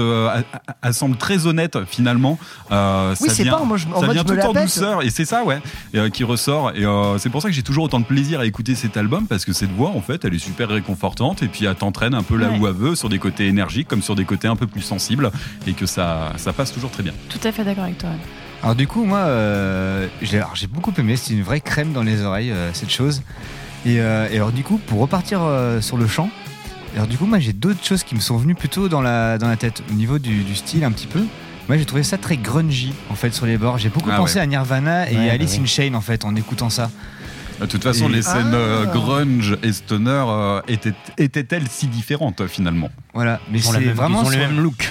Et en tout cas sur le juste que géographiquement ils n'étaient pas au même endroit, mais finalement quand tu écoutes un Vredge de Chaos par exemple, tu peux le rapprocher à des groupes de la scène de Seattle sans grande difficulté. Hein. Oui, facilement. Voilà, et donc du coup moi la voix m'a vraiment transpise ce truc-là. C'est les deux groupes auxquels j'ai vraiment pensé à ce moment-là. Et non, du coup, très très bon album. Moi, c'était vraiment une crème. J'ai déjà 3 écoutes d'affilée en fait. Parce que en fait, finalement, je crois que ça va être un peu mon album de l'été en fait, ce truc-là. Ah ouais, en tout cas, il est construit. Tu viens me l'envoyer. Ça me donne envie de partir au Sonic Blast et tout ça. Enfin bref. Non, mais tu nous as envoyé une bonne crème quoi. Content que ça t'ait plu, Maxime. Merci. Ah, c'est maintenant. Allez, fais-toi plaisir, un détracteur. Un détracteur, non, en fait, le truc, c'est que c'est pas un. C'est que Mathieu, tu vois, il a toujours avec lui un double canoncier avec des cartouches au gros sel. Voilà, je vais le mettre. On se le garde pour tout à l'heure. Il a toujours là, en mode BAM. La bastos va être sécos, comme dirait l'autre. Non, en fait, le truc, c'est que j'aime beaucoup, moi, dans cette idée, toujours. Il y a pas mal de groupes que j'aime dans cette optique on va dire, du revival. Cette idée de faire revivre un mouvement. Par exemple, un groupe que j'aime beaucoup, c'est Monster Truck. Et là-dessus, si on veut, Slomosa pourrait très bien partir. Sauf que selon moi, là où ça commence à pêcher, c'est que Slomosa en fait part dans cette idée trop radicale du revival. C'est-à-dire que en fait, la manière de faire sonner le truc est systématiquement faite de manière à ressembler effectivement à un truc type Chaos de cette époque. Et je trouve ça dommage parce qu'en fait, selon moi, le groupe il aurait mieux à proposer. J'aurais voulu voir une production plus grosse, plus fat, tu vois, parce qu'ils ont les moyens techniques de le faire, parce qu'ils en ont la possibilité. Et je pense pas que ça soit. Je trouve que le parti pris artistique là-dessus, il est. C'est pas le mien, quoi. En tout cas, c'est pas le mien. Et là-dessus, moi, j'aurais voulu voir un truc plus vénère, plus puissant, parce qu'effectivement, déjà, musicalement, c'est en place, musicalement, c'est bien édité. Par contre, il y a vraiment aucun souci là-dessus. Ça sonne vraiment cool. Et voilà, moi j'aurais vraiment voulu voir quelque chose qui sonne un peu plus mastodonte, quoi, un peu plus puissant. C'est dommage, mais bon, à la rigueur, on va dire que c'est le parti pris. Pourquoi pas ? Parce que pour toi, ça fait trop exercice de style, en fait ? Pour moi, ça fait trop essayer de ressembler à Chaos, en fait. Ça fait trop essayer d'être dans une continuité de Chaos. Et je trouve ça dommage parce qu'en fait, Chaos, eux-mêmes, sont partis dans quelque chose de plus violent. Il y a des groupes style House of Broken Promises qui sont des mecs de Chaos, des anciens de Chaos sans Garcia, qui ont essayé de faire des trucs plus puissants en termes de son, plus puissants en termes de production. T'as aussi Yonida qui a essayé de faire quelque chose d'un peu différent. Alors, on va pas tous les lister, mais c'est le premier album. C'est le premier. Excuse-moi, c'est le premier album, premier EP en fait. Déjà les mecs ils débarquent, ils ont ça. Et déjà tu vois, vous remarquez, c'est déjà le premier truc, on fait la comparaison avec Chaos, déjà de base. La question des moyens sur la prod m'interroge beaucoup. Concrètement, un premier album qui est arrivé comme ça, je me demande en fait s'ils avaient vraiment beaucoup de moyens quand ils l'ont enregistré. Je sais pas trop, est-ce qu'au niveau de leur expérience, c'est un groupe quand même qui est assez jeune. Je sais pas s'ils ont le recul et les moyens, tu vois, pour aller chercher une prod comme toi, tu aurais pu l'attendre. Je trouve que pour un premier album, ça reste plutôt honnête à ce sujet-là. Effectivement, l'allégeance à Chaos, c'est une évidence. Même si pour moi ils arrivent à se démarquer, notamment par ce chant. Ils sont pas forcément dans les envolées que Garcia pouvait avoir. Il y a quelque chose de différent à ce moment-là pour moi. Alors moi j'ai pas trouvé vraiment de ressemblance très frappante avec un groupe en particulier. En fait j'avais vraiment la sensation d'avoir un petit peu déjà entendu ça, mais juste dans le côté familier en fait, et assez réconfortant finalement d'un album que t'écoutes et que tu te dis ah c'est cool, il y a un petit côté de c'est un truc que j'aime bien, ça ressemble à je sais pas, mais en tout cas c'est cool. Et le premier morceau particulièrement, tu disais que ça avait été enregistré avant, et alors là je me suis dit mais déjà les riffs sont vraiment très très chouettes, il y a quelque chose presque proggy je trouve dans les riffs de guitare, même dans les patterns de batterie aussi, c'est vraiment il y a quand même de la recherche. Le son est très cool aussi, je trouve que en fait, comme tu disais, c'est honnête de A à Z quoi, dans le chant, dans la prod, dans les riffs, ça marche super bien. Moi j'ai trouvé ça vraiment très très chouette et pareil, je l'ai écouté plusieurs fois d'affilée et il passe très bien. Et pourtant des fois le stoner, ça peut être de la redite tout le temps, des riffs que t'as déjà entendus, des voix qui ressemblent à d'autres voix. Là, je trouve que il y a quand même une forme d'originalité et du coup, je vous ai la relancé dans plein de trucs. Alors, Mathieu contre Mathieu qui gagnera. Très rapidement, juste pour dire, en fait, je trouve que c'est un album qui est extrêmement accessible et dès une première écoute, en fait, vous allez pouvoir y rentrer dedans. C'est pas un album qui est forcément exigeant, mais il a cette accessibilité en première écoute qui est assez dingue. Et il a quand même aussi cette qualité. Il va parler.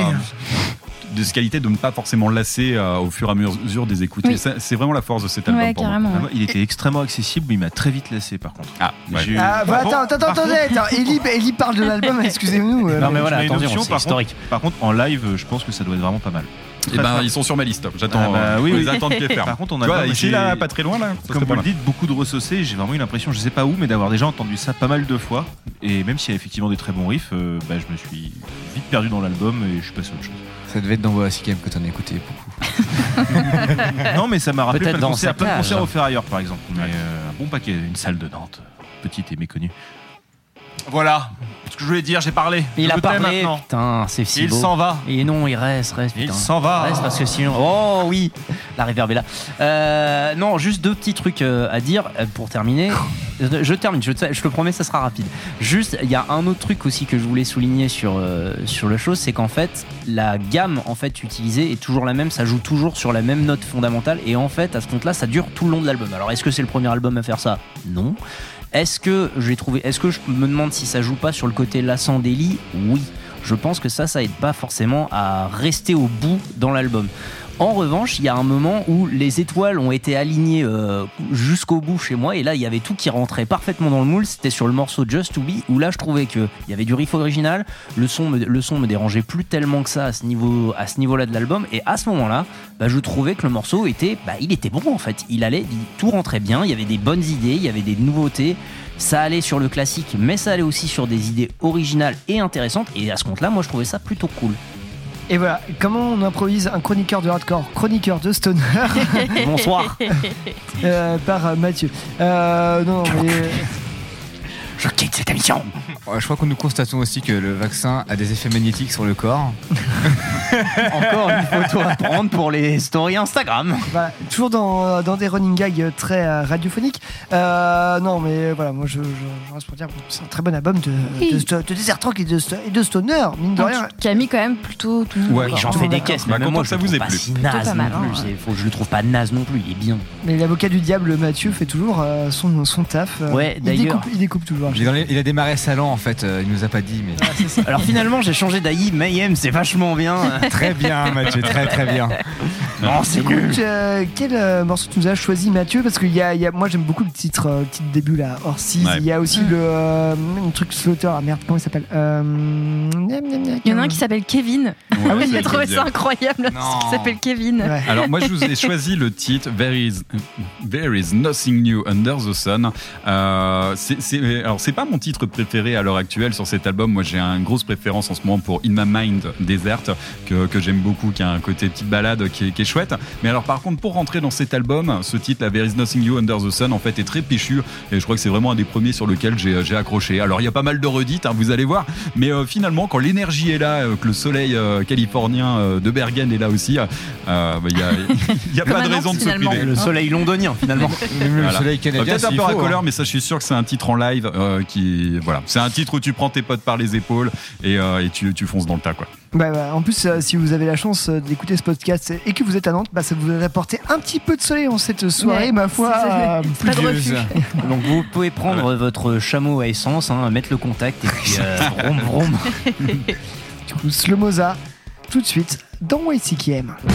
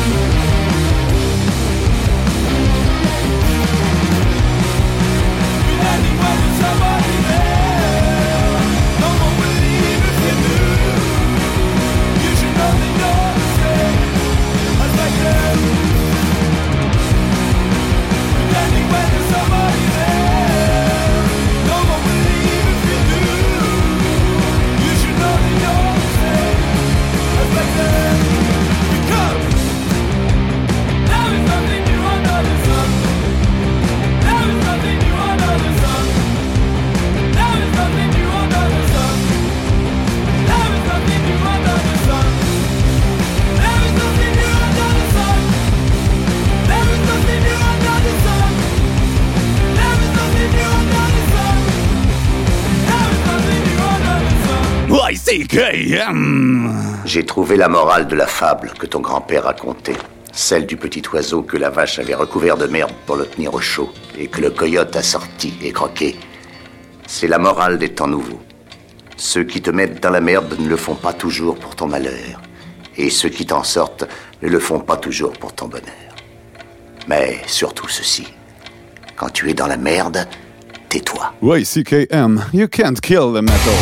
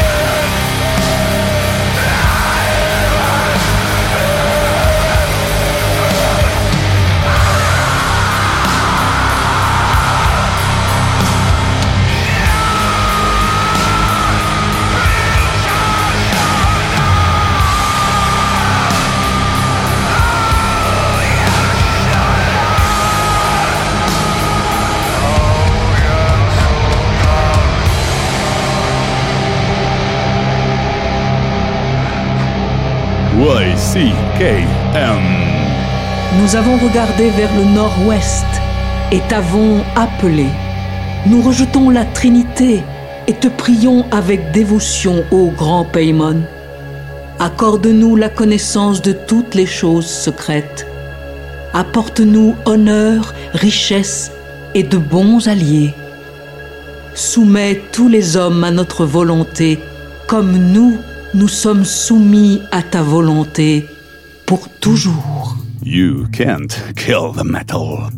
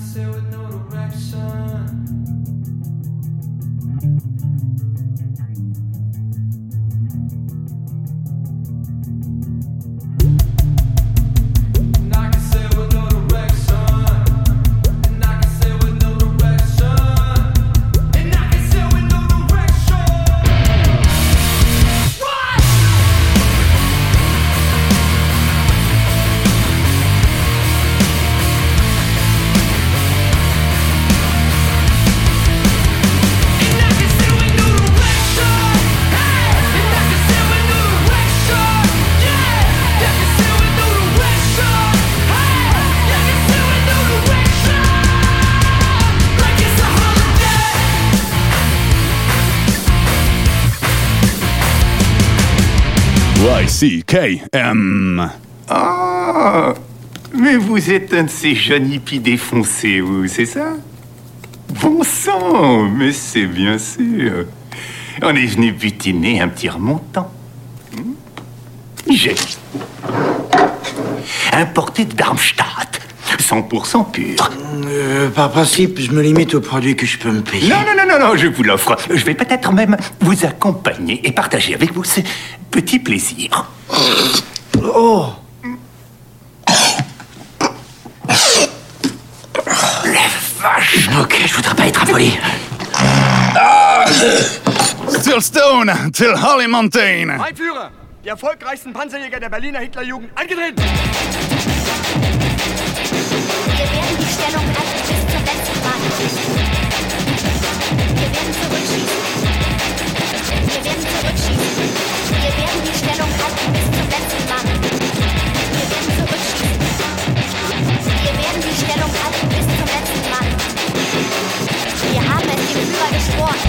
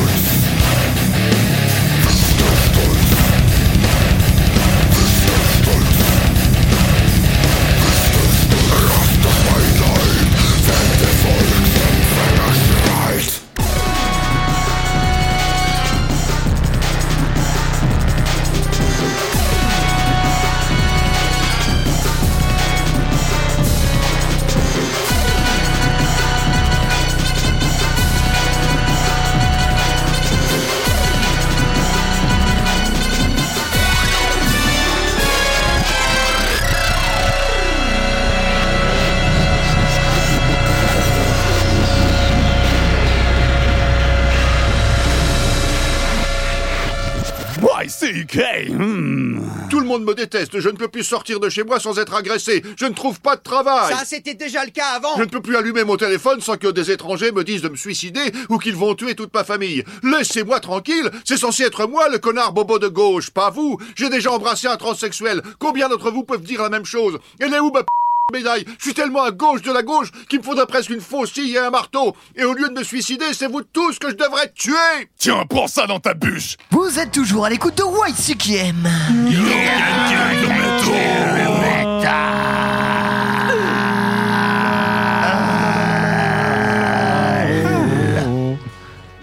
Que de belles voix, pour ce dernier épisode de la saison 13 de YCKM. Le dernier épisode de YCKM.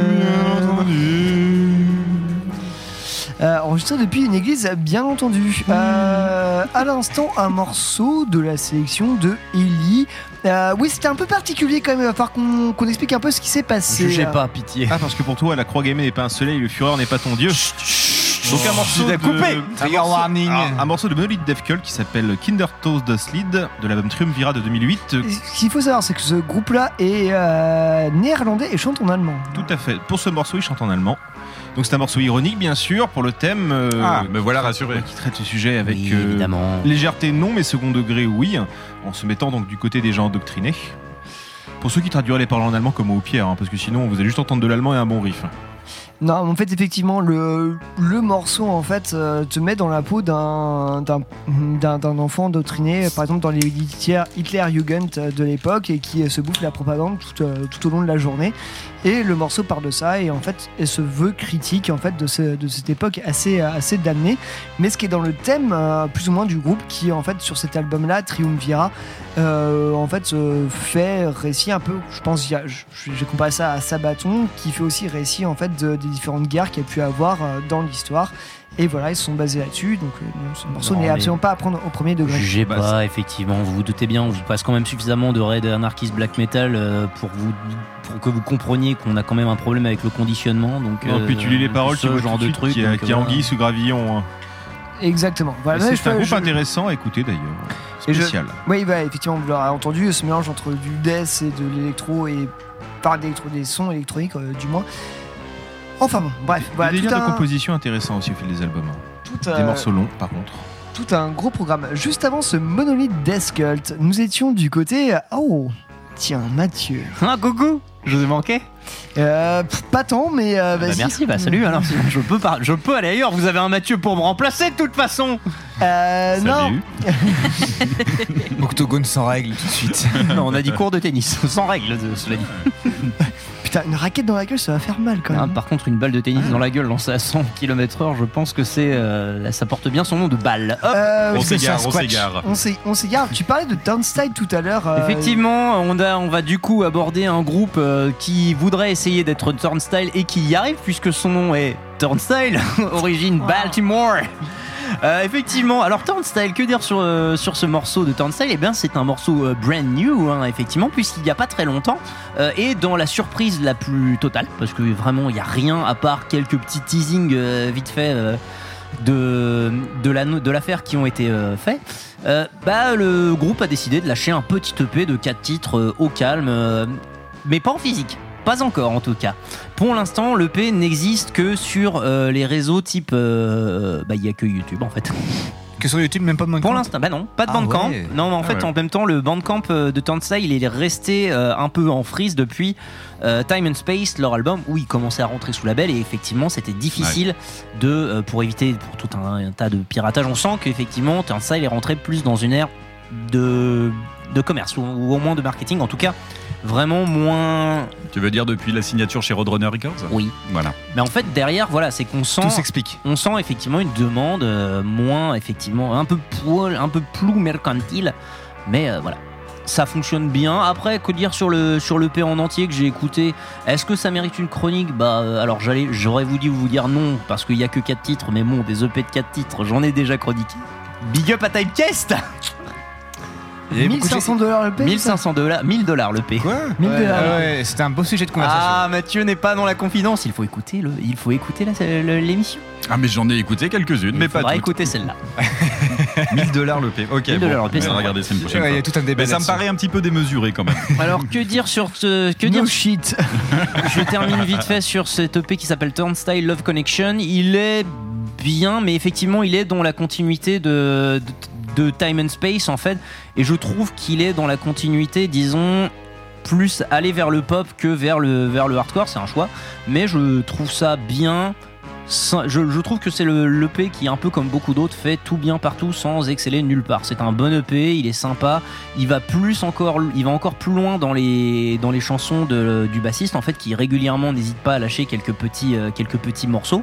C'est cool, c'est pas très agressif, c'est peut-être un choix d'ailleurs, mais voilà, moi je préfère des trucs un peu plus violents, mais en tout cas je reconnais à Turnstile que c'est dans leur lignée complète, et jusque là ils sont parfaitement dans ce qu'ils défendent depuis le début. Oui, en même temps, tu peux difficilement reprocher à Turnstile de faire du Turnstile, surtout quand ils vont dans les côtés peut-être un peu plus accessibles et un peu plus popisants. Exactement. Mais c'est aussi pour ça qu'on les aime. Enfin, c'est pour ça. En fait, ils offrent comme beaucoup de, comme certains de ces groupes, en fait, ils offrent une nouvelle vision du hardcore qui ne tient qu'à eux en fait. Clairement, tu peux pas, même si tu vois des Higher Power qui essayent de faire du Turnstile, bah tu vois Turnstile qui fait du Turnstile, c'est complètement normal et c'est complètement justifié. Moi, j'ai un souvenir absolument génial du dernier Hellfest que j'ai pu faire. J'étais avec Mathieu, on s'est maté Turnstile. Ah, oui. On était effectivement, parce que c'était un peu tôt pour nous après nos journées de bénévolat, tout ça, on était posé un cul devant la Warzone, on a pu mater ça. C'était super bien. Alors, franchement, ça fait le taf, l'énergie. De toute façon, t'as envie d'y aller. C'était un concert en après-midi, à pic du soleil. Franchement, c'était radieux, quoi. On s'est bu nos premières bières de la journée. C'était où sur ce concert ? C'était où ce concert ? Au Hellfest. Ah, sur le 2017. Incroyable prestation, incroyable samedi de Hellfest. Ah, je sais plus. Je sais pas, c'est les premières de la journée, tu vois, on se réveillait après nos bénévolats, tout ça. Puis...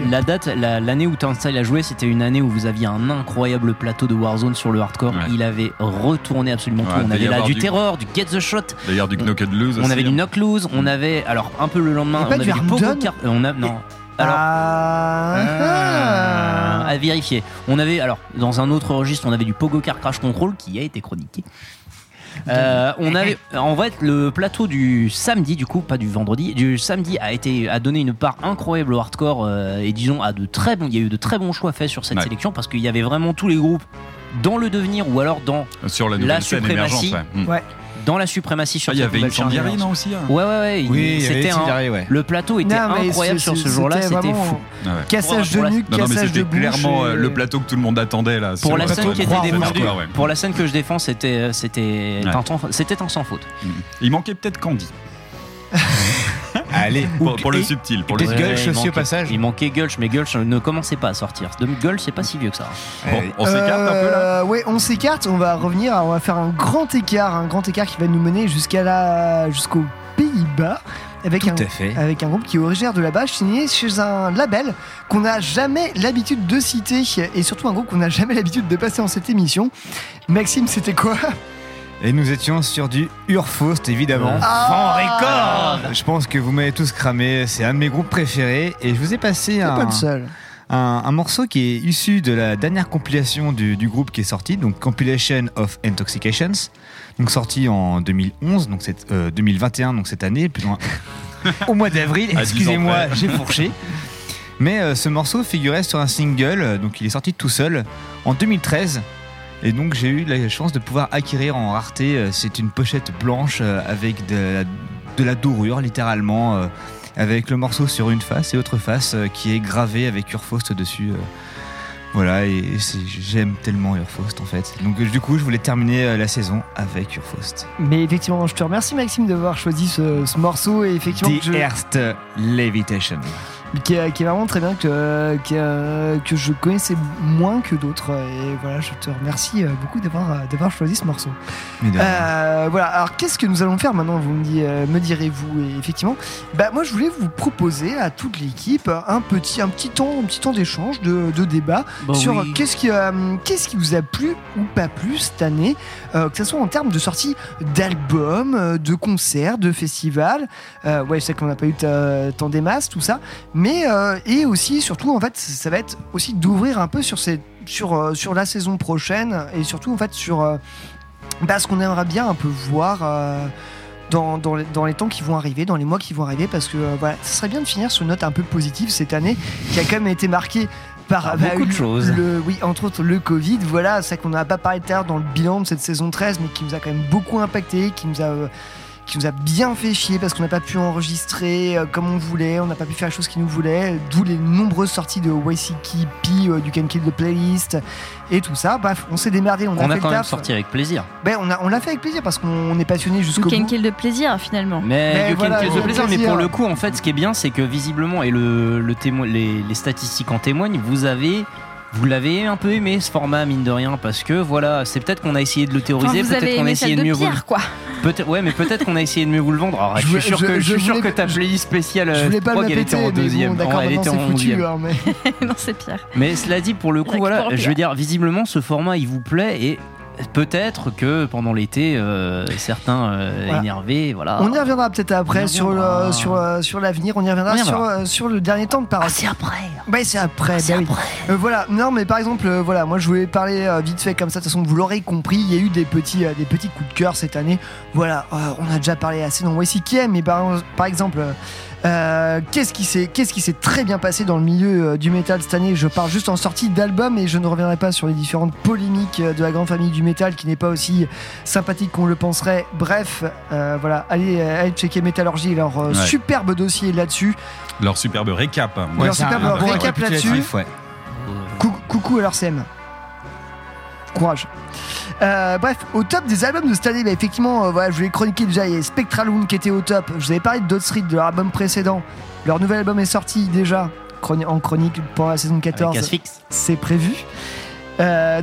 Nouvel album sera en chronique. Et puis voilà, et petite mention au breton du Heavy, Herzl, toujours au top. Dans les trucs, moi qui m'ont moins plu, Boomzilla et Acid Mammoth. Putain, alors que j'attendais vachement des groupes dans la scène Stoner Doom, et ces deux-là m'ont quand même gravement déçu. T'attendais quoi de Boomzilla? Parce que franchement, ils ont fait le taf comme d'hab, quoi. C'est cradin. Pour moi, ils ont fait le taf de ouf. Hein, mais ouais. Il est très très bien cet album. With Consine, il est très très bon. Non, moi, il n'y avait pas beaucoup plus à en attendre, quoi. Ça fait le taf. En fait, c'est un album que je voulais chroniquer d'ailleurs sur YCKM, mais bon, voilà. Je suis sûr qu'il serait terminé dans le top 3 des podcasts les plus écoutés. Voilà, les aléas de la saison a été comme ça. Mais tu partages un pet avec le chanteur pendant le concert ou rien, c'est tout. Bah j'adore, hein. En concert j'adore, j'ai un t-shirt de Boomzilla et puis voilà. Ah, l'album il est franchement, l'album il est fou. Hein. En plus c'était premier album depuis plus de 10 ans, je crois, un truc comme ça quoi. Ah bah non, je suis désolé. C'est tombé à plat. Le mec, il blague les balles. Qui est prêt à t'envoyer dès que tu prononces Boomzilla quoi. Mais oui, t'attendais quoi? T'attendais du subtil. Dit-il alors que lui, il est sapé comme un traqueur là. C'était Boomzilla, c'est dégueulasse, ça crasse dans tous les coins et puis voilà. Non, je pense qu'il n'y avait pas beaucoup plus à en attendre. Le taf a été fait. Moi, franchement, il y a eu des petits passages qui étaient quand même très très merveilleux dans cet album. Ah bah je pense pas. Tu vois, j'ai pas beaucoup préféré le Dumbcraft par exemple. Ah mais le Dumbcraft, il est mortel aussi. Non, toi. Alors, non, mais c'est bien, ça tombe bien qu'on parle de ces deux albums parce que moi, c'est mon gros coup de cœur depuis début 2000. Mon rattrapage de chronique est là. Non, c'est-à-dire, ce sont les albums qui essayent de nous rendre aveugles avant de nous rendre sourds. Et je peux te dire que, quand même, entre le Boomzilla qui est vers plus haut, on a eu le Red Fang aussi qui tape dans le fluo, on a le Monster Magnet que j'ai beaucoup aimé qui tape dans le fluo, le dernier Snails avec sa pochette magnifique réalisée par Sheldon Hunt. On aime le tape. Et bien évidemment, le Dumbcraft qui termine d'achever le game avec une pochette 3D où il faut mettre des lunettes pour être sûr d'être aveugle. Le dernier King Lizard, Butterfly 3000, je pense que t'aurais pu le mettre dedans. Je crois que le psych est à la mode et que les années 70 essayent de revenir très fort. Oui, tout à fait. Non, moi je suis limite en train de me lancer un petit concours pour réunir tous ces vinyles en bien. Rassemble-les ensemble et fais une fusion potara des albums. Non, mais je suis content de voir un peu de couleur dans le monde des musiques extrêmes. Et là, clairement, il y a clairement une dynamique sur ces couleurs fluo qui fusent de partout. Alors c'est peut-être en réaction aussi avec le contexte un peu morose qu'on a vécu et j'accueille ça en fait à bras ouverts. Et petite note blague à part, le dernier album de Snell, moi j'ai vraiment trouvé cool, je vous le conseille s'il en faut, et le Dumbcraft en fait pour moi on tient un des meilleurs albums de l'année, ça c'est une certitude. Les mots sont dits. La messe est dite. Saccage va avoir des choses à dire. Non mais je suis tout à fait d'accord avec Domcraft, pas de soucis, j'en ai déjà passé un morceau aussi dans YCKM, ça déboîte bien. Vous avez des petits coups de cœur, des petits coups de gueule comme ça sur cette année les, moi j'ai des choses à dire mais Eline a déjà dégainé le faux. Alors ouais, ça va être très vite. Dans mes coups de cœur pour l'instant il n'y a pas énormément de choses. J'ai beaucoup aimé le Gojira. En fait, je m'attendais pas du tout. Je m'attendais pas du tout. Je pense que tu coupes l'herbe sous le pied de toute l'équipe. En vrai. Alors non. Mais vraiment, en fait, je m'attendais pas du tout et il m'a beaucoup plu. Ouais. Et c'est un album sur lequel je me retrouve beaucoup. Enfin, voilà. Et puis quelle fierté en fait d'avoir un groupe Cocorico qui arrive à s'imposer aux États-Unis en tête des ventes sur ce style-là. Cette reconnaissance internationale largement méritée. Franchement, Gojira, bah oui, on a un grand oui. Après, quand on est en train de chercher les prochaines têtes d'affiche sur les festivals, ils ont su nous montrer au Hellfest qu'ils sont capables de tenir une grosse scène à eux seuls. Et le parcours qu'ils sont en train de construire est juste dingue. Carrément. Et je te parlais de King Gizzard il y a un instant. Le LW, le Butterfly 3000, je ne l'ai pas encore assez écouté pour savoir s'il va finir dans mon top, mais le LW, je l'aime vraiment beaucoup. Donc c'est le troisième volet de leur exploration microtonale de la musique. Qui m'a énormément plu. Et sinon le Suffering Hour aussi dont on a un peu parlé qui brise un petit peu les codes du death, du black, on sait pas trop, mais c'était très un album qui m'a beaucoup plu aussi. On n'avait pas pété autant les codes du death black depuis Bolzer. C'est vrai, exactement. En EP, juste, il y a le Cult of Luna, bien sûr, sans surprise, The Raging River de Cult of Luna, et évidemment l'EP de Emma O'Trendle et Thou, je ne refais pas. Putain, je suis hyper étonnée, Eline, là, tu me surprends. Là, c'était vraiment zéro surprise. Et voilà, bon, ça, c'est pour mes petits coups de cœur 2021, pour l'instant, parce qu'il y a du lourd à venir aussi. Mais moi, j'ai trouvé qu'il y a pas mal de sorties qui étaient tardives, finalement, le début de l'année. Je pense qu'il y a pas mal de sorties qui ont été retardés et qui sont arrivés là sur le mois là et le mois précédent, et je pense qu'à la rentrée on va en prendre plein la gueule également. Il y a du gros qui arrive. Tous les autres là sont en train de chercher parce qu'ils n'ont pas fait leur taf. Mais moi j'ai d'autres trucs, t'inquiète. Mais moi je voulais parler d'une pochette d'album qui nous a, on en parlait en off, qui nous a tous les deux un peu surprise. Mais que je trouve carrément dégueulasse, je vais le dire tel quel. Ouais. Il s'agit du prochain album de Carcass. Alors j'ai rien contre les légumes, je vois très clairement le parti pris de faire un chœur avec des légumes, mais concrètement ça, moi je le mets pas sur mon mur, c'est pas possible. Je trouve ça vraiment laid par rapport à ce qu'ils ont pu nous proposer mais avant. Surtout qu'il y a pas, tu connais pas en fait, tu peux pas savoir ce que c'est. Carcass a toujours été dans les pochettes un peu surprenantes. Mais rappelez-vous de Rick of Putrefaction qui est censuré aujourd'hui. Oui, voilà. Mais là il y avait un parti pris, on était sur la scène grind à l'époque. C'était dégueulasse. Ouais. On va pas se mentir. Bien sûr. Là par contre, ce fond blanc avec ce cœur fait en poivron et en courgette, concrètement, c'est co-vegan quoi. Et puis voilà. Mais très bien. Allons-y sur les vegans, sur les végés, pas de souci. Moi j'ai pas de problème avec ça et puis tant mieux. Visuellement, je trouve ça vraiment moche quoi. Est-ce que je pense ça, je l'achète pas. C'est pas possible. Pourtant c'est un album que attends. Et regarde donc le vinyle. En plus il va être couleur verte et tout. Couleur laitue. Est-ce que l'intérêt était justement de faire un truc visuel pour moi, c'est un groupe qui est juste dans le choc. Ouais, mais en fait, je me sens même pas choqué avec ça. Je comprends qu'il y a un message, effectivement, très probablement végé, vegan, mais concrètement, en plus, moi je me dis, ce visuel, tu le ressors dans 10 ans, tu vas être là. En même temps, est-ce qu'il pourrait être pire dans 10 ans ? Moi, je sais pas. Après, au moins, ça me plaît pas, en tout cas. Ça interpelle, ça fait parler. Et puis, ça va être un des albums que moi j'attends le plus cette année, mine de rien. Mathieu, tu as un petit... C'est maintenant qu'on souffre. Ouais. Non, je sais pas, t'es en train de souffrir sur...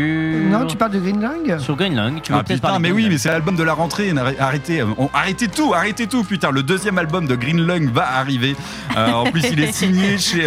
vous l'avez lancé, là. Ah bah ouais, chez Svart Records, il s'appelait Black Harvest. Green Lang, c'est clairement ma grosse révélation d'il y a 2-3 ans, qui était juste dingue, avec des prestations qu'il faut vraiment aller voir ça en live. Il y a le nouvel album qui arrive, et franchement, ne ratez pas ça, ça s'annonce déjà bien. Mathieu. Alors, on va commencer effectivement par les albums qui m'ont bien fait kiffer, voire les artistes qui m'ont bien fait kiffer. Alors évidemment, tu as le droit à 3, pas plus. Ok, simple. Gulch. Non, mais effectivement, je peux pas ne pas parler de la scène californienne, quoi. Je veux dire que j'ai découvert avec vous et grâce à vous, notamment, parce que ça m'a fait permis de pousser et de voir à quel point il y avait vraiment des trucs qui étaient en train de se passer à ce niveau-là. Donc Gulch, pour moi, c'est validé, mine de rien. Également sur Pogo Car Crash Control, qui mine de rien... en artistes français qui certes ne pousseront peut-être pas sur l'international, mais qui mine de rien sont en train d'offrir une prestation vraiment, vraiment incroyable, sans prétention, en tout cas pour l'instant sans prétention. Moi je trouve que c'est très cool. Et puis aussi quelques autres types, enfin il y en a beaucoup évidemment, mais peut-être éventuellement des promesses encore faites sur le, des promesses peut-être faites, comme par exemple l'autre album que j'ai rongé qui était World's Pleasure de Calgary, qui lui juste en ayant posé 3 chansons est en train de poser un game incroyable de violence complète, et lui il me taunte très très fort, et j'attends avec grand plaisir de suivre tout ça. Après, concernant les déceptions, je pense que j'en ai fait mystère à personne autour en privé, mais j'ai pas de problème à le faire en public, évidemment. Alors certes, évidemment, on va pas aborder longuement les polémiques, mais bon, j'ai pu faire des chroniques sur des albums qui aujourd'hui sont dans la sauce, et sans le regretter, parce qu'au fond, moi, je croyais en leur musique, et mine de rien, j'y crois toujours. Cependant, voilà, vous vous doutez bien que maintenant... je commence à être de plus en plus douteux des choses. En fait, je me dis, ouais, ok, d'accord, j'adore cet artiste maintenant, et finalement, qu'est-ce qui va suivre, en fait, qu'est-ce qui va devenir? Voir Guérilla Poubelle et 9/11 sombrer dans quelque chose de dramatique, c'était pas forcément rigolo pour moi, c'était même plutôt difficile, je l'assume sans fausse pudeur, et j'en prends mon parti. Cependant, je continuerai à écouter la musique, parce que je reste persuadé que le mal est dans les gens et pas dans la musique qu'ils veulent proposer. La musique, à un moment, il faut accepter qu'elle échappe à certains. Voilà. Donc c'est la fin d'un message un peu plus grave. Cependant, ça me donne un peu plus de force pour essayer de diguer, d'aller pousser toujours plus loin, pour aller essayer de faire de la recherche dans des groupes qui sont... en tout cas, toujours plus intéressant et toujours plus libre de quelque chose de dramatique, en fait, et quelque chose de, disons, plus safe, en tout cas. Tout n'est pas toujours safe, c'est certain, mais en tout cas, j'essaye de fouiller toujours plus pour essayer de trouver un truc qui respecte mes valeurs et qui respecte les valeurs des valeurs de bon sens, en fait. Et là, notamment, effectivement, ma dernière calotte, j'en ai parlé à la dernière émission, c'est Hills de Portland qui propose une prestation incroyable. Très, très bien. Et là, j'avoue, voilà. Donc, ça faisait 4, mais j'ai quand même mis 3. Maxime, un petit retour ? Du coup, moi, je partirais, forcément, tu l'as dit, Eline, Gojira. Énorme claque pour moi aussi, cet album. Je partirais aussi sur Volvenest, avec leur album Temple. C'est vrai qui m'a mis une énorme calotte aussi, et on aurait dû les voir cette année en live, et malheureusement Covid oblige, voilà, ça n'a pas pu se faire. Après j'ai pas encore là comme ça, mon année n'est pas finie, donc je peux pas encore définir qui va être encore trop mes coups de cœur, mais le Bongzilla avec le Wisconsin, voilà, si je pouvais en citer un là-dessus, il y est. Je le mets dedans. Oh, clairement, je le mets dedans. Le rendez-vous est pris pour septembre. Pour les calottes. On va s'écharper dessus. Voilà. Ça sera un grand plaisir. J'ai beaucoup aimé aussi le Ruin of Beverast pour le coup. Et comment dirais-je, j'en ai un dernier à vous proposer. Je l'ai quasiment sous la main. Et non, en fait, c'est des albums qui sont sortis en 2020. Ça y est, il relâche ses notes. Je suis désolé, je lève, relâche. Et comme ça, Maxime nous fait le lâcher de notes comme ça. Voilà. Si juste, moi, j'ai passé juste les trucs qui me bottent de ouf, qui vont arriver. Entre autres, en plus du Carcass, il y a quand même le nouveau Serpent Ascending après 5 ans. Voilà, si vous vous souvenez ma chronique sur Serpent Ascending. Sur l'émission spéciale Serpent, voilà, j'attends avec impatience. Et le nouveau Warm Witch aussi, qui devrait sortir, qui va sortir le 25 août prochain. Du Black Crust Mellow, voilà, ça va être très très bien aussi. Mathieu. Ouais, juste un album comme ça en passant qui est sorti à la fin du mois dernier, je pense à Ivy Temple avec l'album Lupus Amori.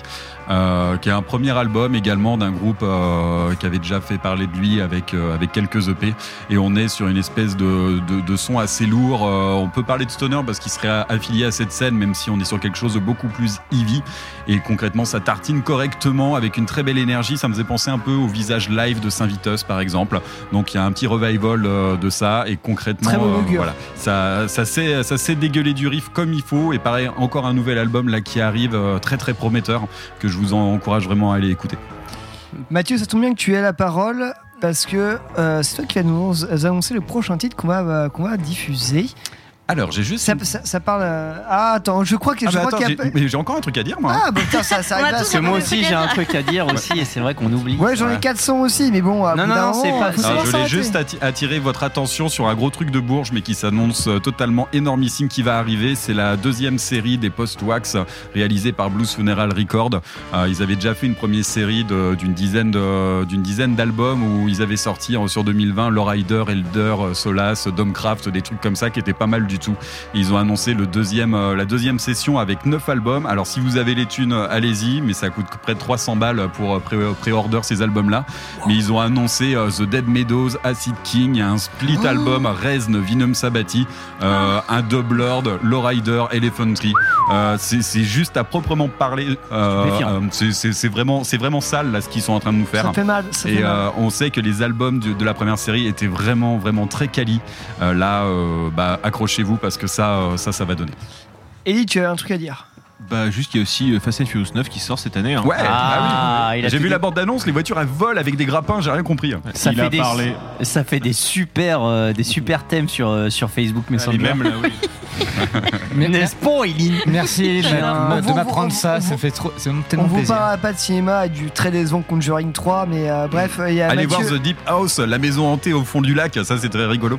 Des fantômes sous-marins, putain. Je dis un tout dernier mot parce que c'est vrai qu'en même temps c'est. Et t'as Elie aussi qui a un tout dernier. Parce qu'elle est. Bah alors, Aline, peut-être ton dernier mot à toi.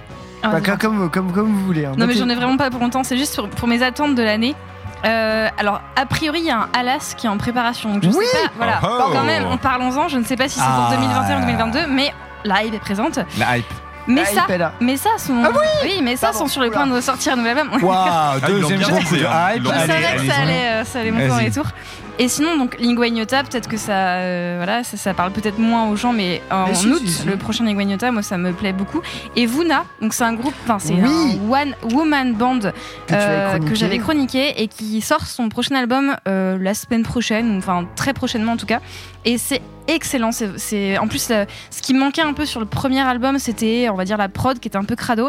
Et là, les deux premiers titres qui sont sortis, c'est vraiment superbe et c'est vraiment entre doom et black metal. Allez écouter ça, c'est génial. Voilà. Ce teasing des enfers, quoi. Ça va être très très bien, j'ai très hâte. Je termine également sur un teasing des enfers, et après je rends la parole à Pierre. En fait, effectivement, puisqu'on parle des teasings et peut-être des attentes, il s'avère que le 15 octobre 2021 sortira chez Clonosphere et Naozoni Records un album nommé Mindering Soul. Et pourquoi j'en parle? Parce qu'en fait, ça va être le deuxième album d'un groupe que nous avons peut-être déjà vu tout récemment, peut-être même samedi, puisque ce sera le deuxième album de notre ex-chroniqueuse Chloé. Jean qui sort une deuxième galette. Ils étaient déjà sortis très très fort il n'y a pas longtemps avec The Freak, et effectivement peut-être que cet album méritera toute notre attention au moment voulu, c'est-à-dire le 15 octobre. Yes, il me semble qu'il y aura quelqu'un qui participera à cette émission qui sortira un album aussi. Peut-être sortira-t-il un album un jour. Peut-être certains d'entre vous l'ont-ils écouté dans cette équipe. Peut-être pas encore, mais... peut-être que personne ne l'a encore écouté. Suivez ce qui se passe sur l'agenda du Michelet au mois de septembre. Suivez ce qui se passe en Michelet, puisqu'effectivement, votre serviteur va peut-être proposer une offre dans le hardcore. Bref, hardcore... Peut-être pas si loin avec Mathieu. Ouais, qu'est-ce que tu nous proposes là pour s'écouter? Vu qu'on était dans les petites nouveautés là, qui nous passent bien, c'est vraiment mon coup de cœur de la semaine. Drug Church avec un EP de 4 titres. Bah tiens, ça fait penser à Turnstile aussi, qui s'intitule Tony. Formation qui est pas récente. Hein, ils officient depuis début 2010. Ils nous viennent d'Albanie dans l'état de New York. Et concrètement, c'est mon vrai coup de cœur. Oui, il y a une ville qui s'appelle Albany à côté. Oui, bah dans l'état, mais état de New York, pas l'état de la ville de New York. Oui, l'état de New York, oui. Voilà. Oui. Non, parce que moi, t'as dit Albany, j'étais putain, j'avais pas du tout chopé l'info qui venait d'Albany. Non, pas du tout. Un groupe albanais. Bon, en tout cas, ils nous ont pondu un petit EP et franchement qui passe vraiment bien. C'est sorti fin juin dernier, oscillant entre post-punk et hardcore détendu. Donc on retrouve un peu peut-être ce côté Turnstile qu'on pourrait retrouver dans la légèreté, mais sauf qu'en fait ça commence, la voix est plutôt accessible, mais ils arrivent à monter en pression là-dessus avec des titres des fois qui peuvent tendre un peu dans le post-punk, et ça c'est vraiment quelque chose de très très chouette que je vous encourage d'aller écouter. Ouais. Peut-être intéressant, mais après à voir parce que tu vois effectivement Higher Power justement qu'on a passé en début d'émission essaye de proposer ça, peut-être que Drug Church s'y anime. Ouais. Bon, en tout cas voilà, moi j'écoute ça en ce moment et vraiment je n'en démords pas. Donc je vous propose tout de suite le titre Tony de Drug Church, et c'est dans YCKM.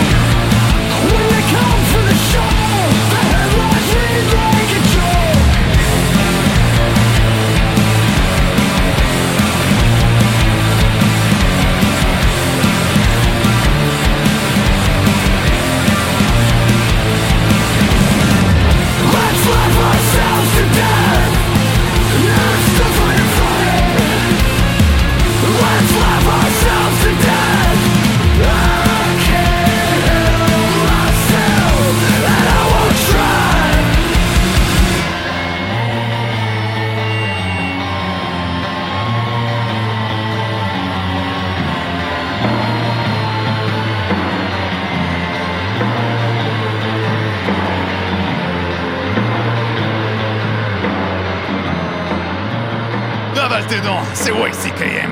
Dis-moi ce que tu vois. Je refuse de laisser la mort avoir le dernier mot. Je défie Dieu. Il y a des choses bien plus anciennes, plus ancestrales que le temps lui-même, et j'ai leur bénédiction. Félicitations. J'ai passé mon existence à combattre la mort, mais aujourd'hui j'ai compris que la clé, c'était de l'embrasser. YCKM, c'est sur Métallurgie.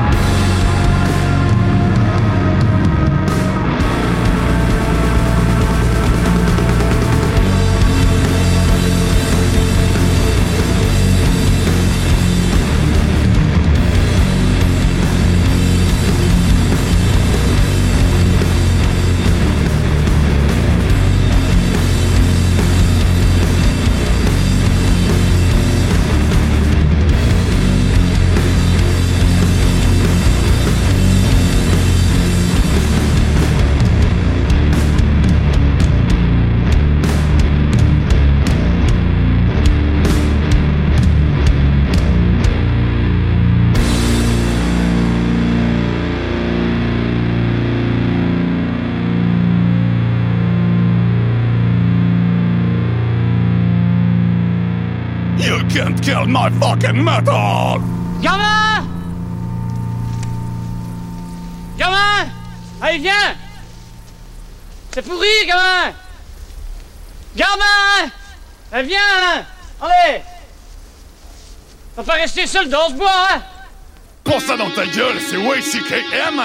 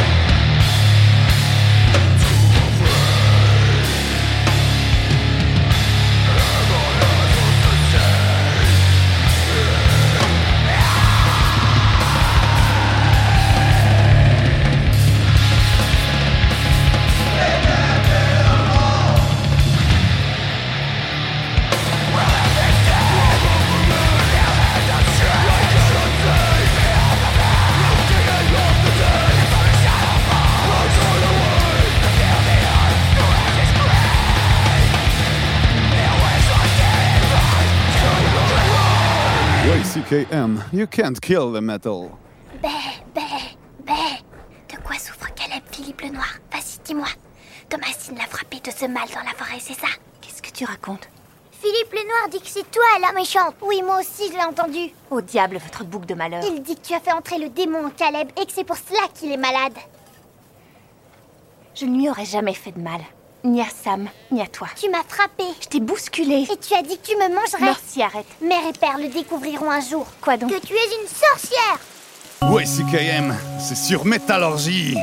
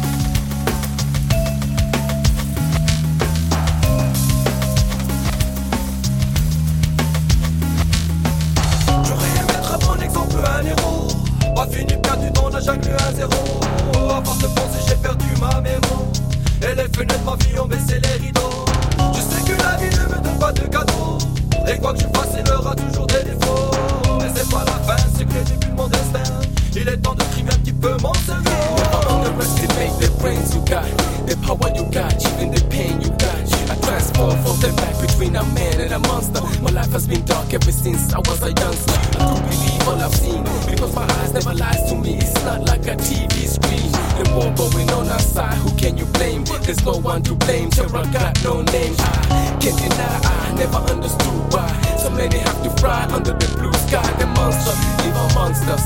He may wear a uniform in a human form to confront us. It's like even the brains you got, even the power you got, never come close to that. Even the pain you got, even the pain you got. J'aurais aimé être à mon exemple un héros. On finit perdu dans la jungle à zéro. À part ce poste j'ai perdu ma mémoire. Et les fenêtres de ma vie ont baissé les rideaux. Je sais que la vie ne mérite pas de cadeau. Et quand tu passes, il aura toujours des défauts. Mais c'est pas la fin, c'est que les filles font des fêtes. Il est temps de trier un petit peu mon cerveau. Dans la vie, pas de copains, pas d'amis. Que de la galère, des ennuis, chacun essaie de subir. Mais c'est pas de me contredire. Si tu ne veux pas comprendre, j'ai rien à te dire. Y'a pas de vie sans souffrir, y'a pas de joie sans martyr. Avoir pleuré pour sourire, pas d'expérience en aîné. Pas de mieux sans vivre, la vie c'est un oubli. Faut l'apprendre, faut subir, pas d'autre choix, ouais je me dis.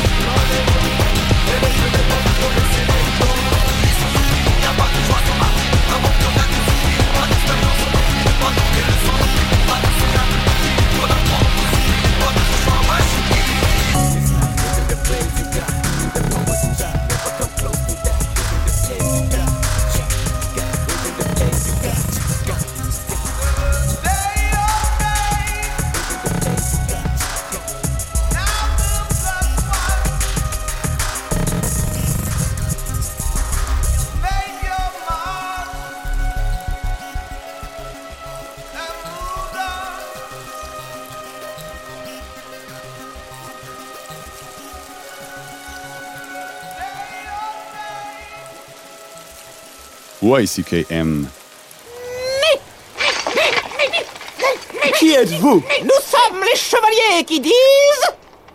Oh non, pas les chevaliers qui disent ni. Eux-mêmes. Qui sont-ils? Nous sommes les gardiens des mots sacrés. Ni, peng et ni. Ceux qui les entendent ne survivent pas pour les répéter. You can't kill the metallurgy. Vous êtes d'accord avec YCQM?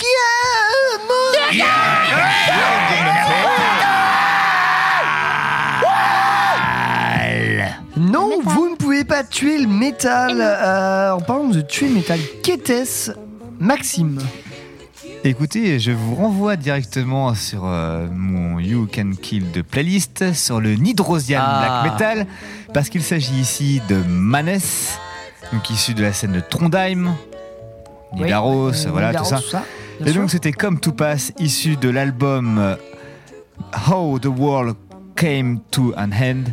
Et donc, je vous avais déjà expliqué que cet album, ce groupe-là avait fait une Ulver, c'est-à-dire au même moment, les mecs, ils ont décidé de quitter le black metal traditionnel pour partir sur des trucs beaucoup plus trip-hop, beaucoup plus expérimental. Et cet album-là, ils ont foutu du rap, les gars. Ils ont foutu du rap, et cet album date de 2007.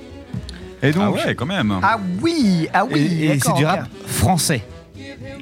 Du rap français qui a été fait par un groupe norvégien, et les paroles sont somptueuses.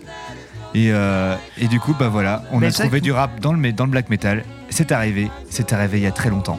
Et c'était pour 2007, mon plus grand plaisir. Avec du rap français, effectivement, moi j'ai écouté le morceau, j'ai fait wow, putain, what the fuck. Ok, bah merci pour la découverte, Max, parce que putain, d'un groupe de Trondheim, je ne l'attendais absolument pas. Et tu vois, mes coups de cœur de cette année, c'est en ayant fait cette émission-là, j'ai digué ce groupe et j'ai découvert tellement de choses. Manes, maintenant, ils font partie de mes petits chouchous. Et franchement, j'en découvre encore tout le temps. C'est peut-être une inspiration pour le rappeur français, finalement. Mais parce que ça passe du rap français, ça vient, ça s'appelle Manès. Est-ce que ça a donné Soso Manès ? Voilà, on va en dire. En tant que fan de rap et fan de métal, bah moi je me suis, mais ça m'a. J'étais waouh. Voilà, la claque. Voilà, ça a été fait. Très surprenant en tout cas. J'avoue. Juste avant, on était sur le côté plutôt crust black de la chose avec le groupe Wormwitch et le morceau Hawk Smoke, issu de la compile album EP, prenez-le comme vous voulez, Septentrion Revival, sorti en 2020. Voilà, Wormwitch, groupe très cher à mon cœur, qui va sortir son nouvel album le 25 août, je l'ai déjà dit dans cette émission. Et voilà, c'était leur son au tout début, et voilà, ça fout bien, ça claque, voilà, son qui mange bien le crust du black metal, et qui vient titiller dans vos petits tendons, dans vos petits nerfs, là, avec des petits couteaux, là. Et du couteau dans l'oreille. Tout ce qu'il faut. Juste avant, ce Wormwitch, et c'était la sélection d'Eline. Oui, c'était le morceau Black Tundra, issu de l'album Black Tundra, du groupe Black Tundra. Voilà, c'est tout pour moi. J'ai aimé ce morceau, droit au but, tout est voilà. Un groupe de sludge polonais, cet album est sorti en 2017. Et voilà, et c'était très bien. Ouais, sludge, mais bien dark quand même. C'est très bien. C'est bien. On aime les choses. C'était bien. On aime les choses brossons ici. Et voilà. Et comme toutes les bonnes choses ont une fin, sauf le saucisson qui en a deux, ou les carottes, comme vous voulez, si vous êtes plutôt du côté végétarien. Je vois pas du tout où tu veux aller avec cette vanne. Le faux fisson existe. T'inquiète, ça marche. Alors on va. Tu peux appeler ça du saucisson végétal ou du saucisson animal. Non, tu peux faire ta blague. Allez, ok. Ouais, mais j'ai mangé des très bonnes knackis végétariennes l'autre week-end. C'est trop bien, on s'est fait des sandwichs, tout ça. Il y avait quelques-unes des personnes qui étaient là. Bah, bref, on s'en bat les couilles. On peut manger du viande. Mangez ce que vous aimez. C'est votre choix. Si tu veux manger du chorizo vegan, je te conseille le dernier burger de chez Portland, le Sevilla.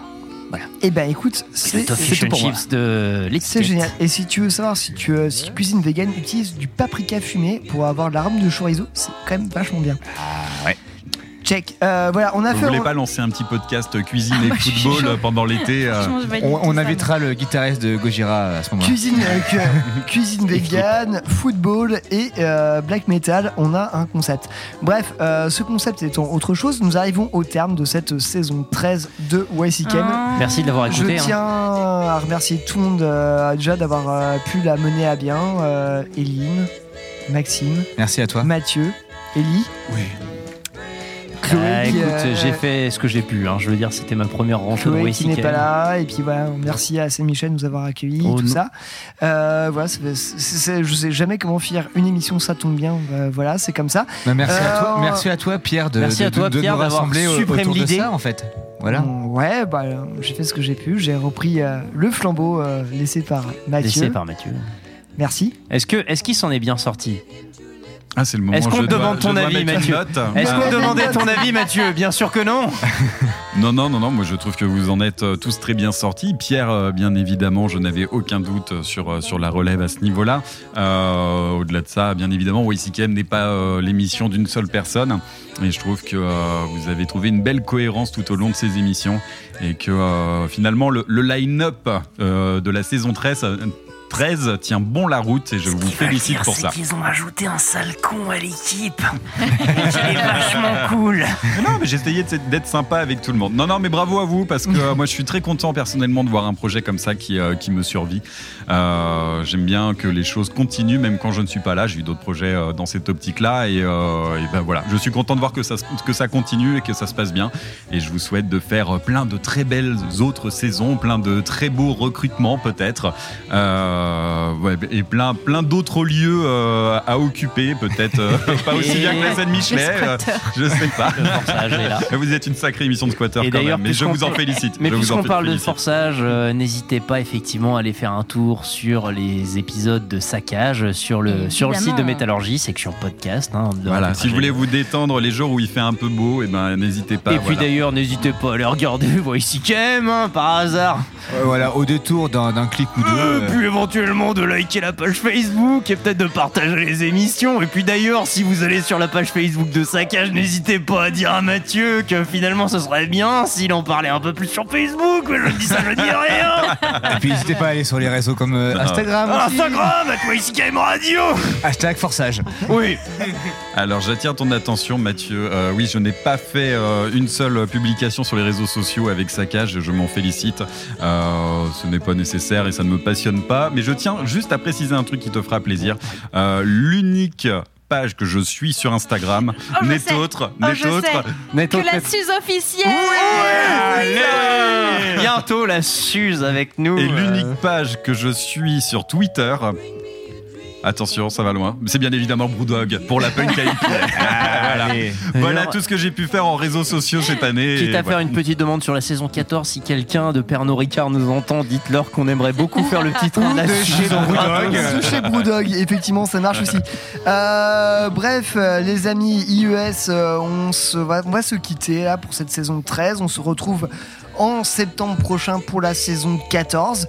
Restez quand même un petit peu à l'écoute parce que il est possible qu'il y ait sur les réseaux sociaux ou même de façon assez officielle sur Ocha des petites choses qui vont arriver durant l'été selon nos disponibilités, peut-être en format YCKP, You Can Kill the Playlist, ou Shut Up By My Album, ou des Shut Up By My Album. Nous, on a été ravis de faire cette nouvelle saison, d'enregistrer à Saint-Michel, et voilà, on a pris grand plaisir. Et puis on va se retrouver en septembre prochain. Petite pause de 3 mois, on a tous besoin de vacances. 3 mois. Et voilà. Et vacances, c'est pas que. Et qui sait, la rentrée. Et effectivement, de travail. Oui. Il y a du taf pour la prochaine saison. Ouais, ça va, on va un peu bosser en fait. On va essayer de bosser en première ligne, on n'a rien signé. Non, et surtout le retour des concerts, peut-être. Nous l'espérons. Il y aura un retour des concerts. Il va y avoir. On va bosser. On aura des reports. On va bosser vachement plus sur les formats. Il y aura plus de spéciales. Le retour des invités aussi. Si le contexte sanitaire nous permet, il y aura plus d'invités aussi. On va faire les choses bien, ne vous inquiétez pas. On est toujours là et on est toujours ultra motivés. Voilà. Moi, je vous fais un bisou à toutes et tous et portez-vous bien. On vous fait tous plein de bisous.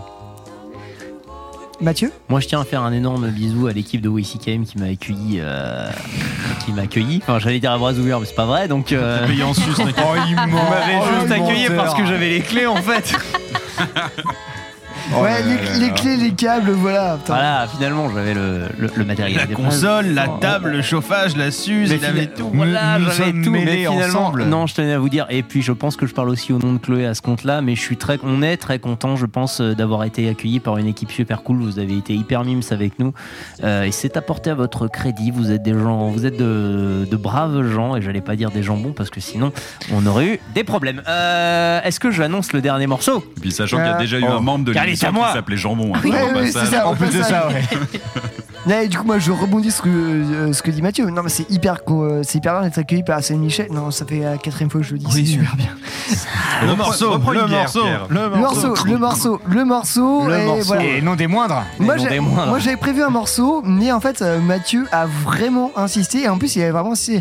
Non, mais c'est moi, je veux passer ce morceau. J'ai écrit, alors, exactement, sur le drive sur lequel nous partageons les morceaux, j'ai écrit morceau de fin, je veux rien savoir. Parce qu'effectivement. J'ai écrit en lettres majuscules énormes. Et vu qu'il pleut à Nantes en plus de ouf, tout fait sens. Oui, mais tout était révélé. Le complot était révélé jusqu'au bout, finalement. Les Illuminati. Ah, les Illuminati. Le plan, l'ordre 66 a été exécuté. Mais non, mais effectivement, on va parler de quoi ? On va parler du morceau qui ne divise sans diviser personne. On va parler de sang, on va parler de pluie, on va parler d'esclavageurs, on va parler de quoi ? On va parler de trucidation, on va parler de Slayer ! On va passer à l'Iglade parce que c'est le dernier morceau. On va tourner, j'en peux plus. Ouais.